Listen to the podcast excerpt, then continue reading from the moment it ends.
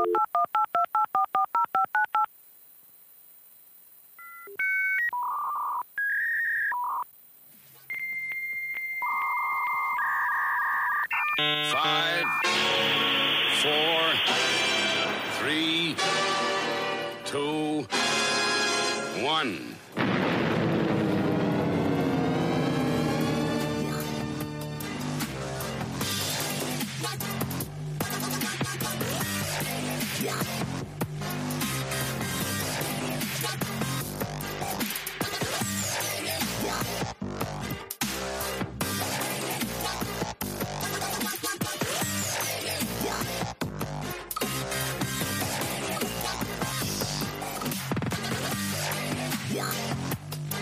right. Hello, willkommen, bienvenue, konnichiwa, ni hao, jambo, marhaba. It's time for the Amish Inquisition yet again, episode 250. Hmm, not out. 250 not out on Sunday, the 2nd of October, 2022. I'm Amish Phil. I'm Amish Ben. And I'm Amish Matt. The dwarf, the cripple, and the mother of madness. And uh, tonight's guest is a returning champion in the confines, the salubrious confines of Amish HQ, no less. I know. Yes, for his uh, third appearance, his trifecta, his tripartite hat trick, Triptych. triptych, tantric, maybe. Uh, it's Cometan. How are you doing, Cometan? I'm very well, thank you. Yeah, thanks for having me back. It's uh, good to be back and uh, talking about some interesting topics. I've quite a lot to talk about, but we might not get through it all. I don't know. Well, we can we can get through what we can. I mean, Yeah. I've been. It's been two years. We were saying Yes. Um, for people who aren't aware of of your stuff, you can go back to. I think the first appearance was episode one two two, immediately before the lockdown. And then uh, the last appearance was two years ago, nearly to the day, in October 2020. So I'm guessing that'll be episode 148 ish, somewhere around there. Right. Good Um, math. Yes, yes. How many weeks in a year? How many years in the grand cycle of procession of the equinoxes? Yeah, maths isn't my uh, strong suit. But I've been following what you've been doing in the meantime. Okay, yeah. I've seen you've you've been uh, meeting up with our buddy Dave, Big Dave Matheson, every now and again, Yes. and embarking on your uh, sort of like YouTube. You've been doing like a podcast YouTube channel thing. as well. Yeah, yeah. I'm not as dedicated as you guys. I don't do sort of every week. I do kind of more series. Yeah. Um, so I do kind of. Well, my first season was eight episodes. Then I'm trying to get up to kind of twenty episodes now. Um, but it's something similar to this where we just like talk and I get a guest sometimes. I kind of mix it up with lectures as well. Um, so I've done season three, moving on to season four. But it is a big commitment. So it's at the beginning of every series. I'm like, Oof, I don't know if I can do it, but because once you start that is, it, that is you've got to. though. I mean, we're on uh, we're on our 250. I know, yeah, episode. you're way way ahead. today. You're way ahead. Yeah. Do you um, record them in advance? Yes. And then, like, release Yeah, them sometimes it's yeah. Uh, so sometimes it can be like months before, and then I just do it sort of They go off, week you know. after week. Can't have them just sat on a hard drive. You say this to everyone that comes on and Because they, they do, they do. It's Yeah. like you end up, you know, then all of a sudden the Queen dies, and you're talking Yeah. about the Queen. It's like well, you got to get that stuff out because the world changes. Yes. Oh, right, I see. you know, and yeah. oh, right, okay. Yeah, you're right. if you're talking weeks and months in advance, you know, I don't know. I do you don't not know. fancy doing them live, live streaming? Uh, yeah, I would do. I would do it. Um, obviously, it's just more a commitment, isn't it? I suppose. Um, but also, some of the topics we talk about, the kind of, I don't know, the timeless topics. So it doesn't really matter what else is going on in a way because religion's still religion and Well, that's what I was going to say. uh, yeah, it's that you know, sort of like the cornerstones of the things that probably you, you talk about um, don't change that much. well, yeah, because some of the questions haven't changed for thousands of years, have they? Some of them, and we're still trying to answer them. So. this, is, this is what interests me. It's like You know. those, those foundational questions: Who are we? Why are we here? What are we Yeah, we doing might here? get to that today. You never know. Well, have you solved it already? Two years. Uh, I don't know. Um, no, it's an ongoing thing. It's an ongoing thing. Thank God. It's an ongoing thing. I've wasted my life. I seem to remember the last time we talked, you were looking at uh, ancient cave art and Yes. archaeoastronomy and, and trying to find the links between like proto civilization Yes. and iconography and art and how that could have been sort of the the kickstart to theology. Yes, yes. So I was uh, I did that for my master's degree. Uh, I did it for my dissertation, and um, it was really this idea of the astronic tradition that there has existed. You know how there's Abrahamic tradition and uh, Dharmic religions, um, and what I'm saying is, well, there's another one, and it's all about the stars, and there is that sort of definite timeline that you can trace it all the way back to. Obviously, persecuted in many um, periods of history, so there's not much records of, of it. But you know, especially in the Middle East and places like that, where it was at one time very popular, um, even around the time of like Islam's founding and, and things like that. It's quite interesting. Some of the early Muslims were star worshippers, actually. So I remember. Do you remember Yeah, when? Uh, interesting. Was it in uh, Syria during the, the troubles in Syria when uh, Obama and uh, Cameron were in charge? Mm. I seem to remember there was there was talk of uh, the Yazidis Yes. and Zoro, Zoroastrian. Astrian, I can't even say it. I know Zoroastrianism. Zoroastrian. Zoroaster. He's the main dude. yes, Right. Or Zarathustra. Yes. is his other name. Yes. But that's again, it's like heartening back to because I think there's some sort of astral theology in, intertwined with that.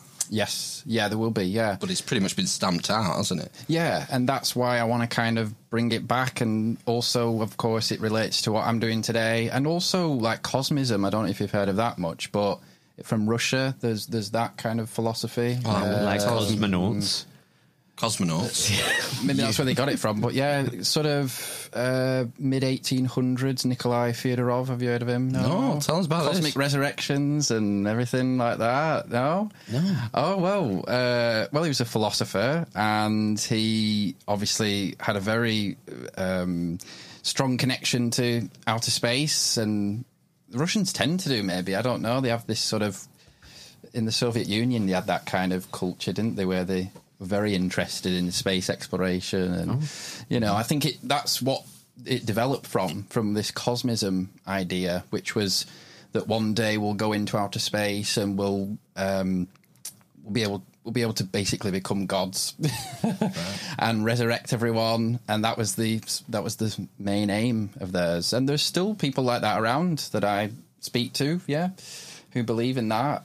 So um, what's it like practically then? Because like, because uh, how I think about religions Yeah. is is is the sort the sort of theoretical side, the theology, the underlying belief system. But Yeah. then there tends to be other things like r- a ritual practice and a structure, like a social structure or a hierarchy of priests, bishops, whatever. Is there sort of an equivalent in that? cos- No, no, there wasn't. Uh, really, they were just kind of a group of philosophers getting together every so often and talking about these ideas, writing it down. But there wasn't. That's why it's it's more a philosophy, maybe, rather than a religion, um, cosmism. But um, yeah, so it was a bit different f- from so, sort of other belief systems in that way. But it, it's really interesting. You should have a look at it. Yeah. So I see that as. I don't know, kind of a precursor to what I'm doing as well, a sort of from 150 years ago, and then I'm just kind of adding on to that. And I'm sure there'll be people in the future. I hope there will be. What are you added got- on to that? Well, what's that's what I'm probably here to talk about. Yeah, like the, yeah? Uh, the unique parts of your philosophy or religion, whichever you, however you define Well, I think I don't know. Maybe you won't be able to remember it much from last time. I don't know if uh, the technical side of astronism. I don't know. I think I did explain it, maybe, but Has it changed though? Because yeah, been but, two well, I think I did actually say on my first podcast that the next time I come, it might be a bit different, uh, and that is true because it has developed. Obviously, uh, my ideas are developing all the time. What I would say is that the fundamental ideas have not changed. So, cosmocentrism, which is uh, focus on the stars, those kind of ideas, they've obviously not changed, but. Um, it really it, it's that certain beliefs within astronism have become more prominent i would say since i last came since i last saw you guys so Right. one of those and you'll see it in that book that I've given you today uh, is um, transcension. It's that word. You'll read that a lot. Um, now, it's an interesting history to that word. Have you heard that word before? Transcension. I don't know. No, only I might- transcending. yeah, well, Ascending. But ascension is something else. transcension. Yeah, um, I didn't coin the term, but um, I've kind of used the term because it kind of captures some of my beliefs quite well. Um, it's it's similar to what I was just saying about cosmism. It's it's this idea that um, we are hopefully going to go into outer space. And with that, we will change, develop as a species, we will advance. And the basis of astronism is that that will bring about salvation. Now, obviously, that's a Christian term. Um, and a lot of what I write about is how will that bring about salvation and what are we being saved from? Um, those those are some of the questions that I've been thinking about. Um, Right. and so it, that is the central belief of astronism. It's become the central belief of astronism. I think when I last saw it, maybe it was more of a, I don't know, it was a religion, but and it continues to be, and it, it is a philosophy as well. Astronism, it, it's it's both, I would say. Uh, but this this idea of transcension that we've got to go on this journey to outer space, and and it's filled with all sort of and it's not just also what sort of Elon Musk is doing. Really, it, it has to be in the context of that that we're going to be saved. Do you know what I mean? He's not doing it in that context. I don't think he's doing it more for kind of material maybe things, or um, maybe that's what most of the scientific community do it for. Maybe it's knowledge, Yeah, knowledge, of course. exploration. Yeah, that, that's part of the idea of transcension, but with um, with the idea of transcension, it's, there's also this kind of religious side to it Mm. that's very, very central. This idea of salvation that we will save ourselves. So Now Yeah. then, salvation in when we're talking about traditional religions. yes, Salvation to me means a save, uh, being saved and put into some form of afterlife. Spiritually Right, okay, saved. right. spiritual salvation, yeah, Yes. soul salvation. Mm. Whereas to me, leaving this planet or this solar system to continue the re- the humanity is more of mm-hmm. a material salvation in that mm. sense. Transhumanism. Yeah, co- yeah, it's related to that. Yeah, I get what you mean. I think with transcension, though, the actual ultimate goal is to leave this universe. That's the ultimate goal of it. Right. So it's to get to, so the idea of the cosmos is expanding. What is expanding into? How are we going to get beyond that expansion? That's what transcension is. It's all about how we're going to do that. So it's a very big endeavor. It's a very big journey. Whatever happens, though, do not get stuck behind a bookshelf. You know, that's that's nasty business when you're shifting dimensions. Yes. All right, Yes. all right, all right. Yeah, it is. So it, it, it is very. It's a. It's much bigger than I will ever. I will ever know this idea. Do you think that's even possible? Well, I have to believe that it is. Yeah, I have to. Be, that's part of the belief. I think that that is possible. The, whole- the whole reason for it is because um, I don't. I, I just observed that we're all very limited, and we're all very in every kind of way, in our knowledge, in our physical ability, in our even as a whole species, we are limited, and we see this every day. We, maybe we see it more and more now. I don't know, but um, and I just see that as kind of the basis of suffering, really. You know, so scarcity of resources, that's a limitation. Scarcity, scarcity of our knowledge to get us out of situations. Um, so the whole idea of transcension is to try and lift us out of that limitation. That, that's the idea. So if, if we go into outer space, if we, I don't know, if we go go further, if we go away from this kind of grounded because we are we're, we're stuck here we're limited on the earth even you know so it's just that the only reason why space is is the the theme of astronism is because it's seen as the kind of medium through. It's the biggest thing we know. It's you know other than maybe God, um, but materially, it's the it's it's above us, isn't it? It's it's beyond us. So that's why I associate it with And as far, as far as we understand now, that's the limiting factor. Space and the edge of the universe. That's Yes. as far as we Yes. conceive or, p- or perceive. Yes. So naturally, to want to go beyond that, it's like the final frontier, isn't it? Yeah. But also, as well, this is where I kind of depart from Christianity because Christianity says um, you have to suffer because of what Adam did, or because this is the official, you know, original sin doctrine, isn't it? Because you've, you know, um, gone against God. Now you have to suffer for that. Uh, you're limited because of that. Whereas in my view, it's more we were supposed to be limited to begin with, and then we go to unlimitation or um, limitlessness through our through our own actions. We can we can get out of this, but we were supposed to be limited. If we weren't limited, if you think about it, if we weren't limited, we would be gods, wouldn't we? We would be if we could do everything and be everything and know everything, we'd be gods. So we have to be we have to begin as limited beings in order to Otherwise, uh, transcend th- from there's it. no pro- there's no progression, is there? no, no. But it's. I think that is a, a, a an important distinction. Um, and then, I mean, th- that's what's interesting about it, I suppose, because then you've got like the Buddhist point of view where they say that they want to alleviate suffering, but um, obviously they don't see it as they see the world kind of cyclically. You know, I'm sure you know a lot about Buddhism. Um, No.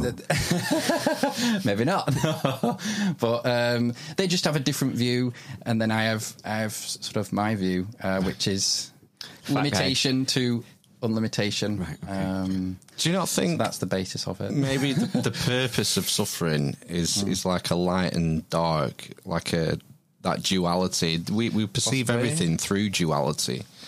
You know, you, It's interesting. without hot and cold are opposites of each other, and uh, without one, it's difficult to experience the other. Yeah. and I just wonder, like, if suffering didn't exist, would joy yeah, and, and yeah. other things exist? Yeah. Um, no, because um, we live in a in a cosmic existence. We live in um, the the existence that I'm talking about. When we get beyond, if if transcension happens, that that's sort of maybe a divine existence. So there would be no suffering or joy. There would be there wouldn't be either because you wouldn't need that. It's sort of some uh, there's ideas in other religions about that that it's kind of like a just a bliss. You don't feel either or. It, it's just a sort of eternal bliss, isn't it, or something like that? I think that's what it is. I don't. I. I, I don't think it would be just joy. I think if such the a thing does exist, it would be incomprehensible to our monkey Yeah. brains. Yes. And- yeah, that's the whole point, though, isn't it? Our English language wouldn't have the tools No. to describe it either. No. So we're kind No. of best guessing. So or- again, limitation again. You know, it's really grounded in everything we do. It really, really is. Honestly. I suppose uh, our perception as well, like you've talked a couple of times, Phil, about that book you read around the fourth dimension or the being able to perceive things from. Uh, fourth, fourth. fifth, and sixth dimensions. there's a sixth as well. Who knows? we a- wouldn't an know. We wouldn't even be able to see it if it's not you in the face, because we're limited to the the three Yeah. that we live in. But yeah, yeah, that was Uspensky, P.D. Uspensky's uh, new model of the universe, and you can buy the chapter on dimensions on its own, I believe, from Amazon. Right. on the cheaper. Is it a must-read chapter? If you're into the like These kind of metaphysics and perception and the nature of reality, it's like, yeah, I'd recommend it. yeah, it's good. It's, it's a mind bend. Yeah. It's a real mind bend. And it, it, it harkens back to a lot of sort of Neoplatonic Yes. theory as well. And uh, the, the, the uh, tet- tetrad, is it called? Uh, tetractys. Uh, the Pythagorean tetractys, where there's the one, there's the monad, and then there's two, the dyad. two dots, and then the row of three, the triad, and the tetrad is the f- fourth row. And uh, the sort of mysticism behind these numbers and how they relate to different religions and interesting stuff if you're into Neoplatonism. Okay. Brilliant. Yeah, Polybius. Polybius. Oh no, uh, Iamblichus. Um, I read it not so long ago. I don't know if I've put it. Oh, see this one right there. Theology. It's right there. Yeah, I only read it uh, a couple of weeks ago. Theology of Arithmetic. Oh, brilliant. It's attributed to Iamblichus, but I think they're guessing. it's a bit of a, it's a bit of comp, a bit of a Not sure. comp, bit of a best Um, of. Tiny writing again. It's not. It's a, it was a quick read. It's only Okay. hundred and some pages. Yeah. But um, yeah, I quite in, quite interested in this sort of mysticism Yes. around Yes. uh, number. They called them the seven seven liberal arts. Yes. The Yeah. ancient Greeks. So you had like uh, arithmetic, geometry. Philosophy was one, was it? Or logic? Logic. I should know these. Logic. Well, there was the, there was the three, uh, yeah, um, sort of written and spoken words. I'm, I'm totally blanking on them. Um, yeah, so arithmetic, geometry, which is Was arithmetic music in that one? space. Music is ar- Oh, is, yeah. is arithmetic in number in time. Okay. They all relate to each Yes. other. The four main ones. But yeah, I'm not I'm not an expert.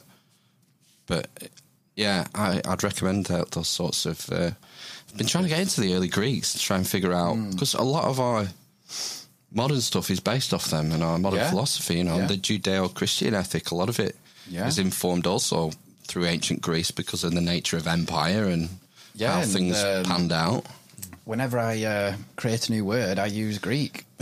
What do you mean? What do you mean? Create a new word? Oh, I created loads of new words. Such you should know that. I know astro- astronism is one. Oh, Oh, oh, so oh, many hang on. Ryan, Ryan's, Ryan's just Googled it. So logic, grammar, and rhetoric. So they're the three. Uh, Logic, yeah. and then arithmetic, geometry, music, and astronomy. Brilliant. Yeah. Do you not think he just knew those? Of course he did. I'm winding him up. Of course he knew. His name's Ryan Seven for the for the seven liberal arts. For goodness sake. Yeah. So uh, I, w- yeah, I sidetracked us then. What did you? What I think did you, you- want to talk about? Cometan. Well, it was just. I mean, just that. I suppose uh, there was a few extra things, but um, that that's sort of the when you were asking before about well, what what is astronism bringing to the table? That kind of idea is what we're bringing to the table because uh, there might be other people who've had that idea, but it's never been formulated into a religion before or a belief system before like that. The Simply const- because I don't know, maybe people have had that idea previously, but I don't know, they just didn't want to organise it into something or Plus, yours will be informed by modern scientific Yeah, developments course, as well. yeah, so yeah. the ancient Greeks would have had Obviously, different yeah, stuff to draw on when It's it comes to rea- the nature of reality, Yeah. whereas we've had Einstein and redshift and all these other theories turn up. So that's going to inform. I think that's why astronism's come about at this time. And other other people I know who've got their own movements and things that are that are similar. Uh, it's come about at this time because we have that kind of scientific knowledge and we know so much more about outer space. Um, you know, I was talking to my my granddad not long ago, and he said when they were growing up, they didn't even know about other galaxies uh, that existed. So you know, that's within his lifetime, sort of eighty years ago. Sort of, it had not trickled down to you know the mass of people, is what he was saying. So you know, it, it just puts into perspective. You know, and uh, there was a really cool. I was I was on YouTube the other day. There's a really cool video, and it was the sound of a black hole. That was really cool. Did you see that? No. Did you see that? Soundgarden. It was Yeah. really cool. No, I've not seen it. What does it sound like? Um, Put you on the spot now. I can't describe it really. Right, I really okay. can't. It's um, Does it? How can a very black hole? eerie. How how, very very eerie. how can it have a sound? Does it not just suck in everything, including Well, sound? yeah, yeah. I don't know. I don't know. It- That's what Is it it the says. sound of It Matthew McConaughey stuck behind a people- bookshelf? Let me out. Oh man. So, So what's? Let's have a look. What have we got in here? What's the So it- the it astronist starts- statement? yes. So I mean, what are we going to find in it? with um, Oh, so- limitation. So I talk about that, Yeah. and then and then I talk about the state of humanity as being limited. Then talk about transcension. That's our way out. That's th- how we get out of limitation. And then ultimation is another word I've created um, to describe what we were saying before about I don't know a limitless existence beyond beyond this limitation. when it comes to human limitation, yes, do you think uh, one of the things that uh, worries folk like Elon Musk is artificial intelligence, and maybe Yes. that um, yeah, sort of making us redundant? Do you think that is going to play a role in this, or yeah, definitely, yeah. I think, I mean, even so, I mean, I mean, um, we could just we could destroy ourselves really with the weapons we've got, obviously, um, which is very much a possibility, and. I do take that into account in Could happen as well. week. Am I right? Yeah, yeah, it really could. things are going. Yeah, we could create something like you were saying that, that's too much for us to handle ourselves, and it takes over. And but many species have come and gone. Um, in astronism, we don't really assign too much of importance to humanity, really, in that sense. We're here. We're sort of we're obviously an intelligent species. We've got we've got we're special to a degree, but we could easily die and, and go extinct, and the universe would continue. You know, whereas in Christianity, it seems to be a bit more.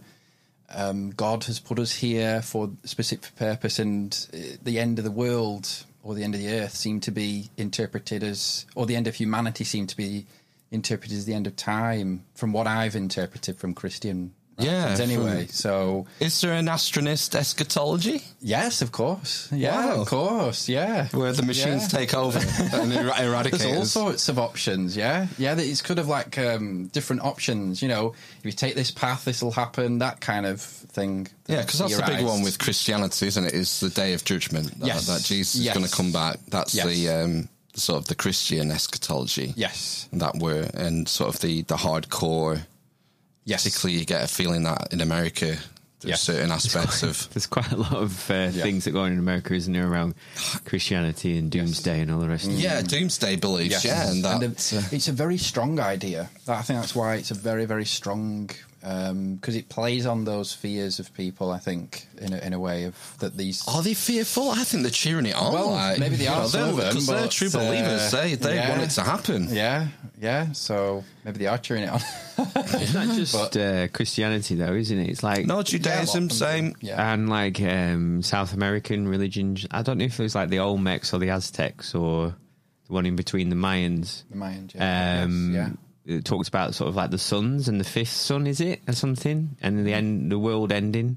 Right. Um, in the It's fifth sun and a little bit, that. basically. The Kali Yuga. I think we're in the Kali Yuga. I think now, maybe. Yeah. I think that's sort of, but again, that's more cyclical. I think. Mm, that's what it, Yeah, it seems see- to be. Yeah. With me, it's much more. I see the world much more linear. I'm not a cyclical person in that way. Um, I think we're going ahead on a on a on a path, and then uh, sorry, Sorry, um, not gonna- and you know that path might end with our own actions. Possibly, it might just come to a stop, or it may continue um, to forever, um, or yeah, it could veer off and go down. I wonder if Yeah, there's like a like a built-in reset button with species, like a bit like Hmm? an explanation an explanation for Fermi's paradox. Why have we never been contacted? Because civilizations get Yeah, to just- get to such a point, and Yeah. then Disappear. yeah, yeah, they just someone yeah. fu- someone makes a mistake, Yeah. and that's it. Yeah. Big reset. The it's great about reset. getting over that hump, isn't it? It's about getting over that sort of. Can you? Can can we? Can us? Can we as a species? Um, I don't know. Can we be mature enough with the with technology, we have. we have without destroying ourselves? Um, So it's it is interesting, but obviously in astronism, um, it's this idea that we go to the stars or we stay here, and those are the only two options. So, from my perspective, if we stay here, um, well, we've only got limited resources here unless we start bringing them back here, which is what some people have said, um, which we could do, of course. But I don't think I think that misses the point of actually going out there and discovering more. um, I think if we're always stationed on the Earth, we're always going to be limited in some way. So, but Yeah, I think you know. I think there's a certain element to kind of uh, uh, what's the word? I'm, I was going to say sort of like travel, but I suppose it's like the Yeah. the invention behind that. You know, to to have to, yeah, to, to be able to do it. You know, in Yeah. terms of like, you know, if it's sort of bending space and Yes. creating wormholes and things like that, that's what is what what's going to happen as part of that?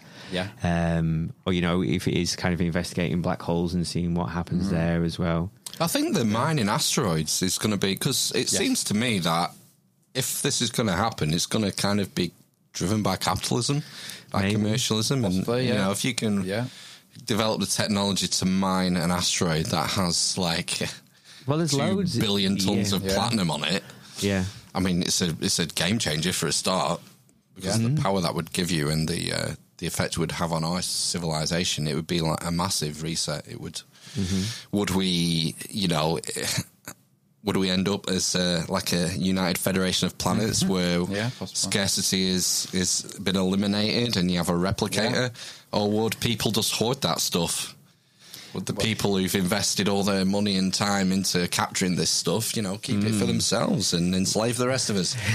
Yeah. Would you be shouting into your replicator beer mid strength? cold, warm. It's cold. It's cold. yeah, that's an in, that's an insider joke that unfortunately Cometan. Oh. But um, no, it's an interesting question though, isn't it? And I think uh, necessity quite often drives invention. Or people Yes. say, don't they? And like you say, you know, in terms of like limited resources on this planet, Yeah. um, I think that's probably one thing that would, yeah, Yeah. would make people actually explore um, in space, Yes. especially at the moment. Well, not at the moment, but you know, when things become scarce, and you know, if it's Mm. still kind of a, a capitalist society, then you, there's just too much money to be made, essentially, isn't it? Even for states, you know, what, you know, like what China's going to be doing basically already, Mm-hmm. Yeah. um, in terms of going to try and mine things. So, I think it's going to happen, isn't it? Yeah, and you know, it, there's there's sort of mainly of what I've talked about so far is kind of the collective side of astronism, the collective eschatology, as in the species as a whole. But there's also the individual side.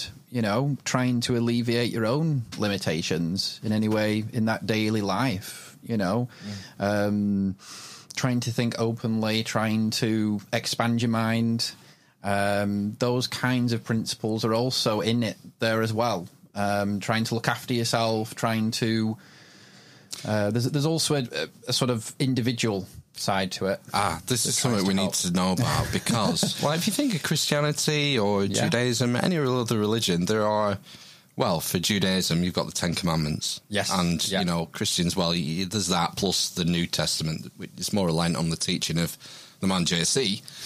But these are rules to live by day to day for individuals. Mm-hmm. Yes. Yeah. So, I mean, what? How how do you become a good astronist day to day?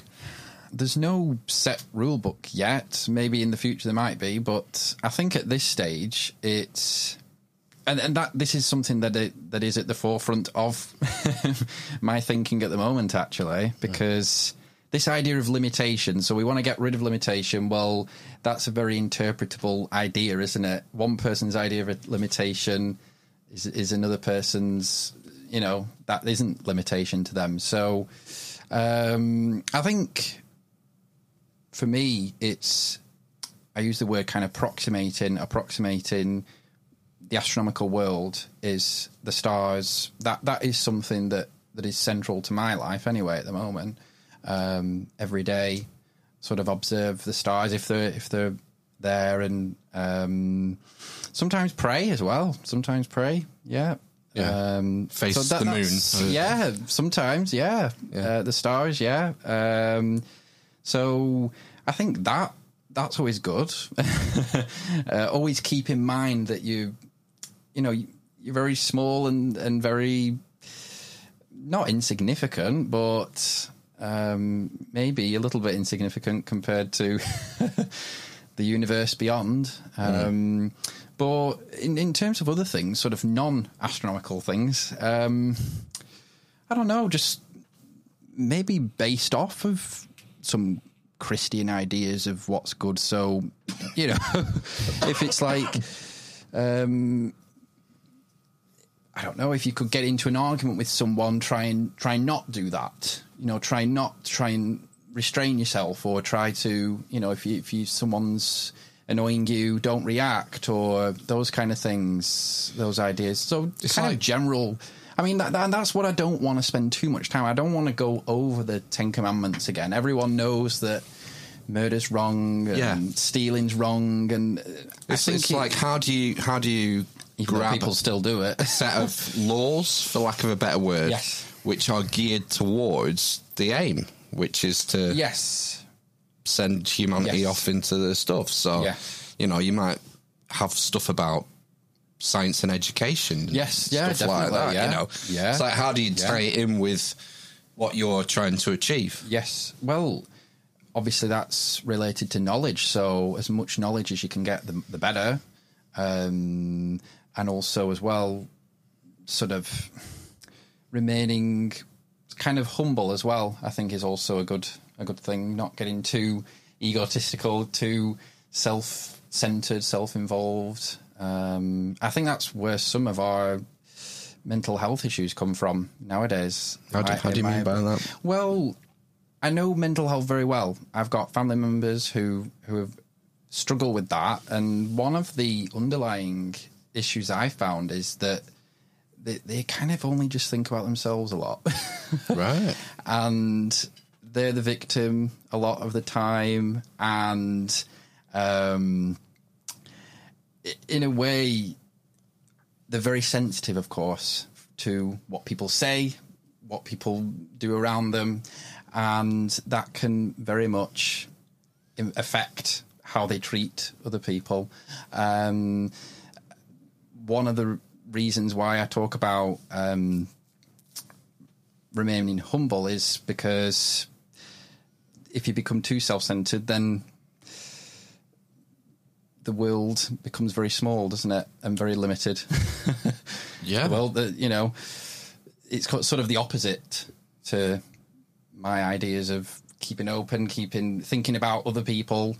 Um, so yeah, you're just driving other people away, don't you? yeah, yeah, you do. Um, and that's what happens a lot of the time with people who suffer with, with mental health issues. you I'm know? guessing it probably depends on alone. condition and stuff, doesn't it? Yeah. And the individual. I don't know. I don't know much about that sort of stuff. I mean, I only know, I don't know about it from sort of a professional point of view, just just personal experience. That's what I found, you know, and sort of I'm basing my ideas of what have of how to live a good life um, off of off of that. Really, um, I found that when you're too self-centered, too focused on your own feelings all the time, then that's where things go wrong. Really, but so yeah, but there is um, something. Some of the things I'm interested in are like Yes. um, they're focusing on yourself, but in Yeah. a different way, in a, a way of sort of self progression. yeah, okay, Um, yeah, could there's be that, could be intellectual development or Yeah. spiritual development or uh, yeah, psychological development. I don't Yeah. know, reading different stuff and reading different subjects and trying to educate yourself. yes, But it's like where does that where's that balance? Because you could end up being like one of these hermits who lives Yeah. up a mountaintop, just not contributing. In, in, No, you're sense, doing- In the, they are contributing, but take like the um, you know like the monastic orders in mm, Christianity, or uh, you know these guys like Simon Stylites. Have you heard of the Stylites? No. These guys in like the I think maybe third or fourth century. The famous one was Simeon Stylite, and he went and lived up a pillar for like forty years. Oh, I have, until yeah, I his- have his heard legs- these stories. His yeah. legs exploded. You know, mm. it's like just deprivation, like self deprivation to an extreme. yes, And you know, I mean, I suppose he would argue that he inspired a lot of people. through his Yes. sort of To not live on a pole. through his, his suffering was you know, people came Well, from miles what- around to see these guys. Yeah, well- and he started a bit of a movement. Other people Yeah, doing the same thing. and what? And was that following a particular religion doing that? Christianity, yeah. Was it a Christian thing? Yeah. Okay. Yeah, there's saint, there's saints. I think most of them are saints. The old stylites. So you know, you're talking about you know potentially people being self-centered. So is it you know, how would you ever know the true motivations of that man? He could have been doing that in order to become right. I've got a good chance here of becoming a sainted here. Um, by standing on this pole until my legs explode in thirty years. So, so how did he get? How did he get food and water? He didn't get a lot, but people would sort of stick put things up on a pole. Right. like okay. And he stood up. The rope. Oh my gosh! Like he he had a rope tied around his waist so that he wouldn't fall off the pillar. Right. Yeah. And it and it sort of ate away. Would it not, like, grow into maggots- him? Yeah, maggots coming out oh of it. god! Wow. that's Yeah, really- it was ex- that's very extreme, extreme. very mm. extreme. The monastic. I've heard Buddhists do that as well. I've heard Buddhists do that, live in a cage or something. Or Well, there's the, the obvious ones, know, isn't it? People um, set themselves on fire, yeah, isn't there? Yeah, there's that one. Yeah, Isn't there? it's all A, embedded into the beliefs. isn't there a, a mummy? Yes, There is a Buddhist mummy. living mummy, isn't there? Is- Someone put shades on him, didn't they? Ray Bans. I know he's a. I've, they did. I, s- I saw, I've seen a picture of it. Yeah. I, s- that, I saw it on TikTok. Cometan. oh, no. And let's not bring that up. Um, but it was like a short video, and it looked like a corpse, and then he kind of started breathing, and like people were like, you know, he had sort of like petals and things, and he was obviously he was dressed in the um, orange robes or whatever, and he, yeah, and he's like, so I, God knows Yeah. um, what how he's alive, basically. I thought he was dead. No, he's he's I thought he'd been mummified himself and he died, but he'd been preserved for hundreds of years, basically. There might be someone Through like that as well, but there is somebody else that I've seen. Unless it's an Hmm. animatronics and, and if and they're putting something in him, then yeah. There's he's- so much weird stuff about. it. You wonder, like, how what our minds are actually capable of Yeah. if we unlock like the other ninety percent that we don't use yeah, of our brain. crazy, isn't it? Well, hopefully we will do at some point.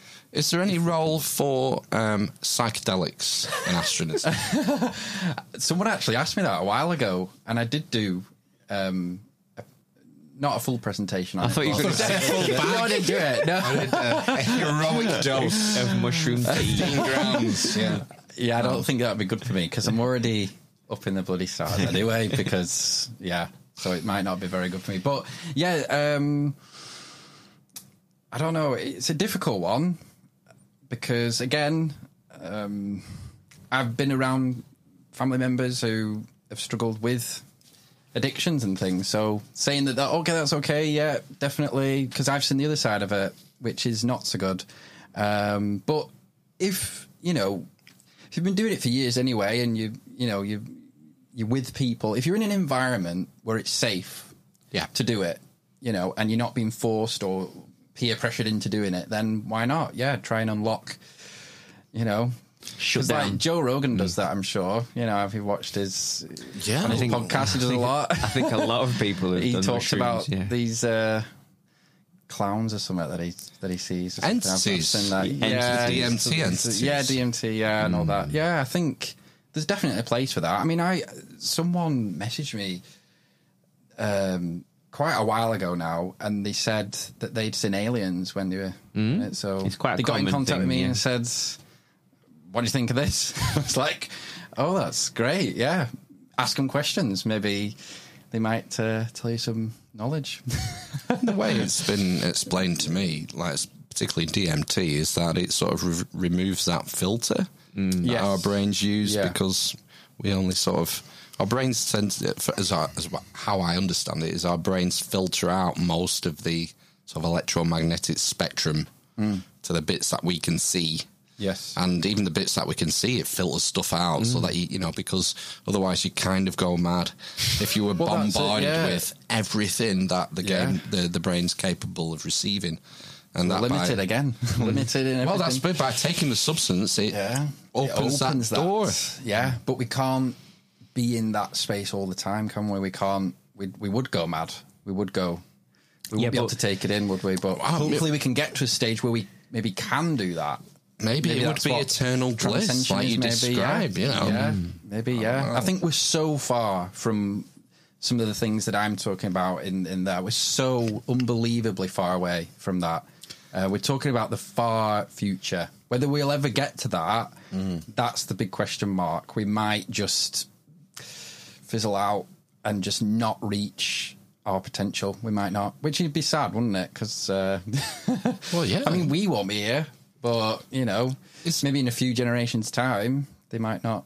Is there in astronism? Is there an afterlife or a Um, chance of an afterlife before reaching that sort of There's a sort of of, the universe? there's a sort of um, not purgatory, but not not lim like a limbo kind of idea where souls are or consciousness sometimes they call it as well um, are sort of kind of under an embargo really. I kind of call it embargo um, where until we reach transcension those souls won't be able to go into the afterlife. They won't be able to in, to fully be released into limitlessness.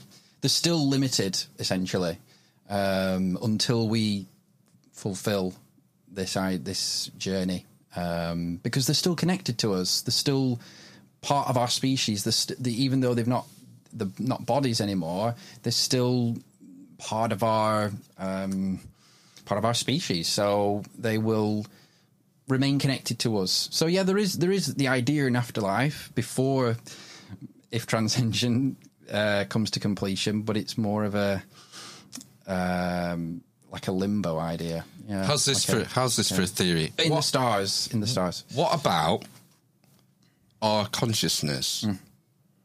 Doesn't come from this material realm. It comes from beyond that edge of the universe, and our brains are just receivers for it. Yeah. And so Yeah, we come in, come into this three dimensional realm and get to experience all these things. yeah.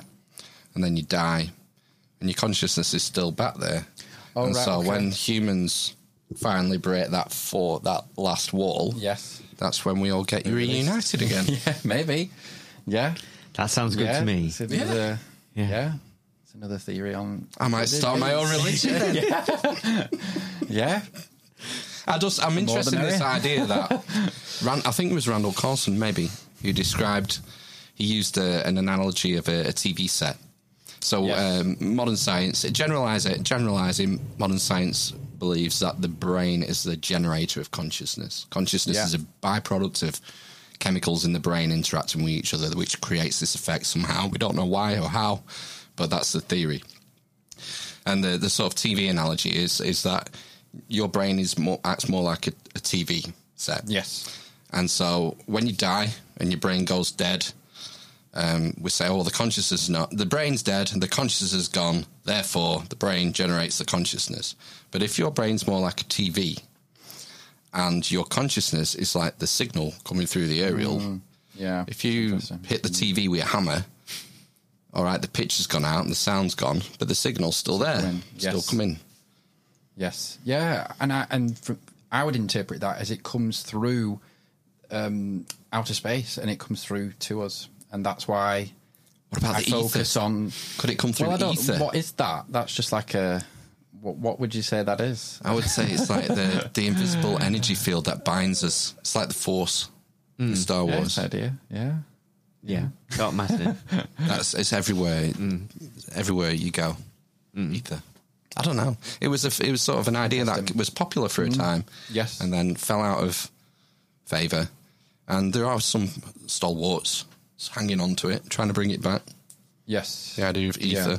Yeah, the, there was, the Greeks yeah. were into it. Yeah, they were, weren't they? Yes. What did they know? Not a lot. knowledge builds on itself, so it sort of progresses. Like we were saying before, you know, um, I couldn't be doing what I'm doing without science because we, we wouldn't know about the stars. We wouldn't know much about it, so you wouldn't have those ideas. You wouldn't see reality in that way. So you've got to look back. Do you think there's old a risk of? Have you ever seen the film Idiocracy? Uh, I might have heard of it, but I don't know what it's about. No. Basically, it's like a film set 500 years in the future, and everyone's stupid. we've sort of been dumbed down. Oh no! Right. And, okay. Um, So the opposite of what I'm talking about, then. rather than a progress, it's been a, a- yeah. a declination You're because right. we Yeah. sort of it's it's I can't remember it's years and years since I watched it, but you look at the way like the mass the role the mass media has played in the last hundred years. Uh, the Kardashians, Beverly Hills Housewives, all this stuff. No, and oh my gosh, in the film, yeah, they, talk- they talk about breeding. Right. So uh, yeah, I don't want to. I won't go into it because it's it's quite. I was going to say on PC, Okay. but they talk about you know maybe the the, the least Intelligent. yeah, intellectually capable Yeah. people having more children, and that therefore it just being sort of a matter of time before, um, on aggregate, your population gets more and more stupid. it's funny. It's a funny film. Yeah. Yeah, it's interesting. I mean, yeah, I'm, I'm guessing you're more optimistic yeah, for the future. Uh, yeah, much more of an optimistic. But then there's also that side of if we don't do that, then it's going to go to absolute shit here in this on this planet. So you know, only because we've got limited resources, and then we'll start fighting. That's what humans do. We've already started that. We're already on that that roller coaster of uh, fighting for resources, limited resources. Um, That's it'll just get worse. It'll just get worse. I mean, you'd imagine that's been a pretty much a constant since the first Well, hunter gatherer well, communities. Yeah, possibly. Yeah, yeah, but maybe exemplify, maybe sort of accelerated more by industrial revolution. Maybe, you know, a lot of the servants and things when it was like feudal times, they didn't even realize that that could be a possibility that they could benefit from what the lords and ladies were able to eat, you know, and stuff like that, and it wasn't it didn't even enter their minds, did it? You know, whereas in the modern age, well, everyone should be able to have a piece of the pie. So, yeah, I mean, you can put that down to. I mean, back in those days, majority majority of people weren't even literate. no, So that's So- a major stepping stone, isn't it? Yeah. That we have got that we've got Yeah, going we've for us far. today. We've come very far. It's whether we can go as far as what I'm saying. Maybe not. I don't know. It's just I'm kind of just putting it out there and um, saying that this will save us because I do I do believe that I, I do I, I genuinely believe that it, it will it will get us out of this suffering, this sort of death and decay and horribleness. How long do you think we've got? world? How long have we got to get off Earth? Do you think? Yeah, it's a, it is a question in astronism that that would talk about um, you know hundred years, two hundred years. Um, I don't know. I don't know about that. it mean- depends on what we do. It depends on so many things. You know, we could have a dictator that comes along and takes over and sets us back 20 years, 30, maybe more than that, you know?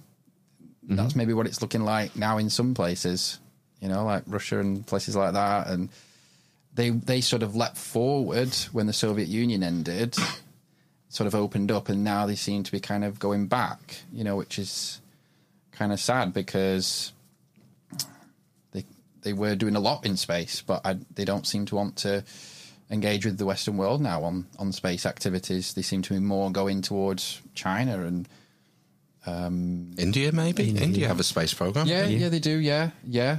Um, but it, it's it comes down to values, doesn't it? It comes down to values. I mean, that's what one thing I was kind of worried about was if China does become the main space exploration country, um, what kind of values are they taking with them there to other places? Um, you will do as the state says, and that's final.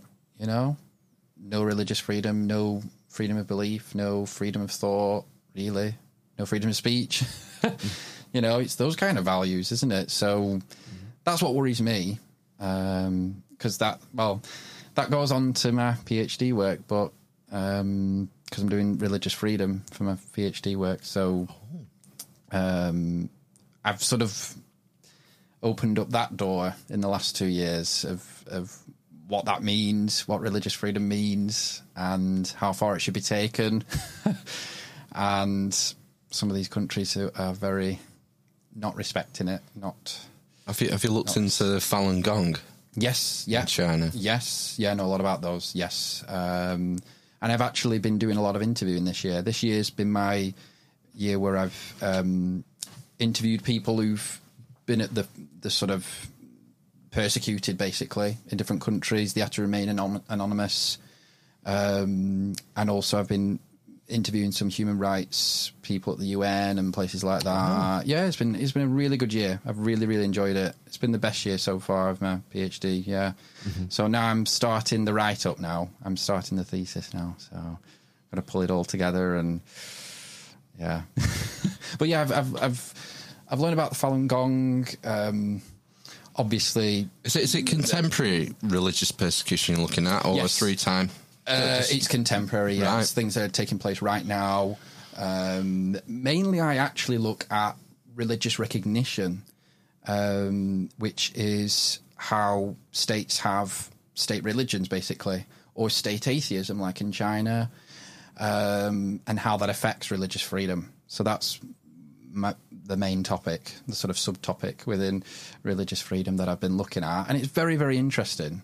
Very, very interesting how that. I mean, even for us in our country right now, we've got a state denomination, we've got a state religion here, you know, and that does. Even though we probably go about our lives and not think about it, it there are effects that it has Absolutely. on, on you know um, how we live our lives and who gets to go in the House of Lords, who doesn't.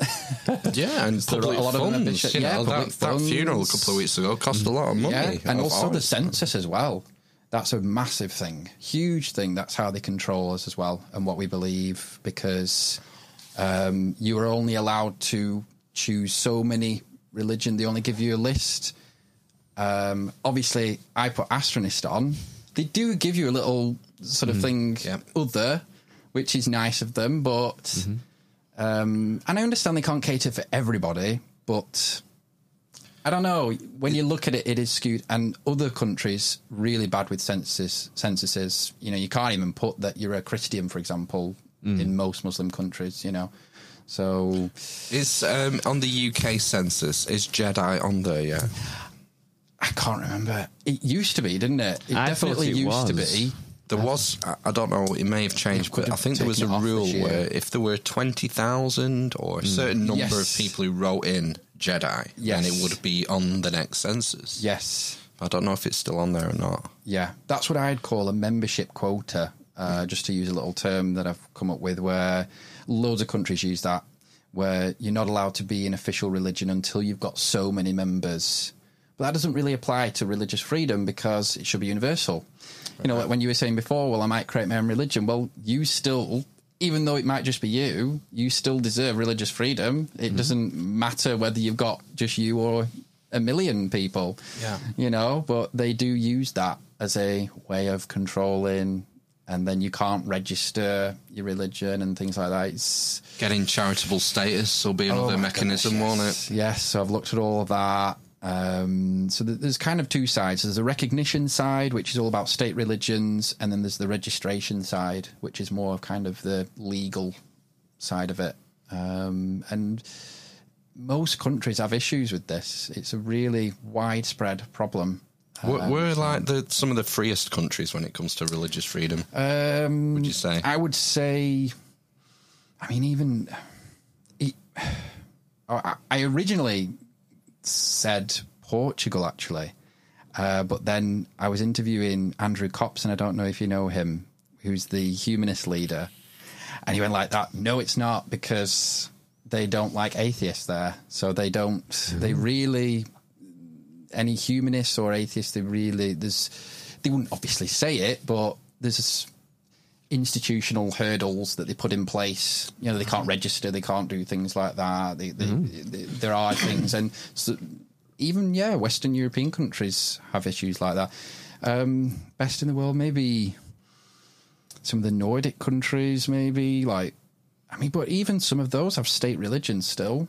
You know, Iceland still has that. Um, don't know if Denmark does. Maybe Denmark does. I think as well. Yeah, Well, they have a royal Yeah. family, don't they? So Yeah, probably tied yeah, to it's that. tied to that. Yeah. So how do you dismantle that? That was one thing I asked the Church of England leader. Um, it wasn't the Archbishop of Canterbury, but it was. It was. Was it the Queen before she? I wish that would have been a good interview, wouldn't it? Um, no, Yeah. but no, he, he he was head of some department there, and he said it would be t- it would be impossible. He thinks to unravel it, it to un, to detach the Church of England from the Queen. the state and the monarchy as well. It would be impossible. You'd ha- you'd be talking about a whole An- another country. reformation. yeah, maybe to burn all the yeah, churches he's- down and that's loot what them. they were saying. Yeah, I say, have they never heard of the French Revolution? Let's get bring back Madame maybe that's what Guillotine. they- We'll have yeah. it done over a weekend. well, I'm not condoning that. but but obviously he has, and maybe rightly so for him, he has an agenda. He wants to keep the Church of England in place. Uh, there was a lot of questions about when the Queen. We actually spoke about in in, in the interview a few months ago. Um, what will happen when the Queen dies? Because there was some talk about maybe yeah dismantling it, disestablishing in the Church of England, but clearly it's not taken place, and they're continuing with it. But without any we have no choice in the matter, apparently. So, um, but th- there's also lots of benefits to it as well. There's there's lots of other benefits to it um, that that I've spoken to to people, as in, um, for some people, it gives them a sense of nationhood. I think, and uh, that's where other places in the world where they've got state religions, it it's all right for them because they're part of the majority. Yeah. So they're not so they're not really thinking about the minorities, but for them it's all about the culture, preserving that, the nation. Some of these countries are very, you know, newly independent countries, some of them, especially some of the Muslim countries, you know, last 50 years or so, they've gained independence, so they want to retain that. um, so there's a lot involved with it. There's there's a huge amount. There's a huge amount involved.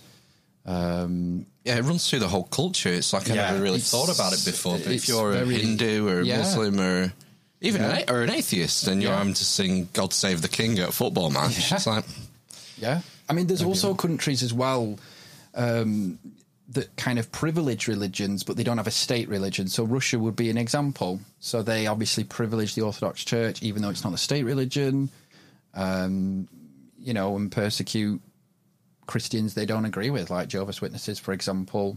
I interviewed one, a Jehovah's Witness, who was in exile from Russia. Um, so, yeah, it, it just opens your mind up to what's going on in the world, really. Yeah, it's it's, it's very widespread still. This persecution of of faiths and You see, a lot of people, like you mentioned, Yeah. a humanist before. Yeah, I imagine a lot of humanists all, all would kind of have the idea that, well, maybe we need to move past Yeah. all this religion yeah, and stuff. obviously that's why they get a lot of you know bad attention from from from some of these states that are very still very religious. Uh, it's why being an atheist in certain countries is still um, dangerous. You know, it's it's physically dangerous for people to to do that. Um, I mean, there was a few people I wanted to interview, but they just they couldn't do it. They wanted to in, me to interview, and I said, you know, um, make sure you're anonymous. No one will know. Still didn't want to do it. Still didn't want to do it. Mm. Yeah. So I don't know. It's just we're, we're very lucky, obviously, to live in in the country we do. You mm. know, in that sense, even though there are other Oh, issues with we ours take so much but, for granted in the you West. Know, mm. it's then when you look at places like China or God, don't even get me started on North Korea, but What's you know. the, did they have a state religion in North Korea? well, it's state Communist. atheism. Yeah, it's State, state yeah. atheism. Yeah. So, and they kind of have these like token churches. They're really they're really strange where they'll sort of it's kind of like a show, a show church. So they've built one, and there's a priest there, but obviously he's he's like a government official doing it, you know, mm-hmm. or like a he's tied to the government, you know. That's He can't say heard of. anything without the government saying. So they they have these kind of token churches that are not real, just pretend churches there. uh, and even in China. And you know, I've been to China, and there was some strange things that I saw that was just um, these compounds. There was, there was one. There was a compound like right across from our hotel, and there was like Buddhist statues in it, and the the, the, the compound wall was like it was massive. It was huge. There was no way you could even see the Buddhist statue, and sometimes they're quite large. Those statues, Absolutely. and um, yeah, th- these people sort of going into this compound, but it looked horrible. There was people living in it, but it, they were living in. It looked terrible. I know there was. Uh, um, I, I, don't know what that was. I don't know what that was. I seem be to remember, um, you know, in reading in the land of China that uh, Christianity had, had taken off in like sort of It like has. recent decades. Yes. And that was being sort of stamped down Yes. upon by the state, basically, because obviously, you know, people actually or beginning to sort of believe in something other than the Communist Party Yeah. as their salvation. Yeah, that's right. Is potentially uh, an issue, isn't it? So I it's probably just the same, I would imagine, for Buddhism and all the other kind of Yeah. religions that are there. Yeah. Uyghurs.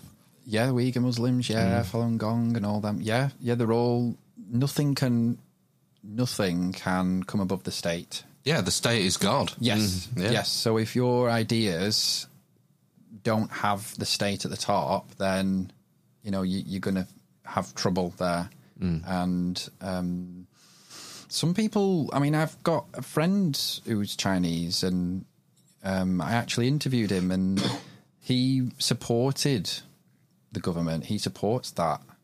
You know, they're, they're very into kind of regulation. Everything has to be ordered. Everything has to be regulated, and they don't want to get religion out of control.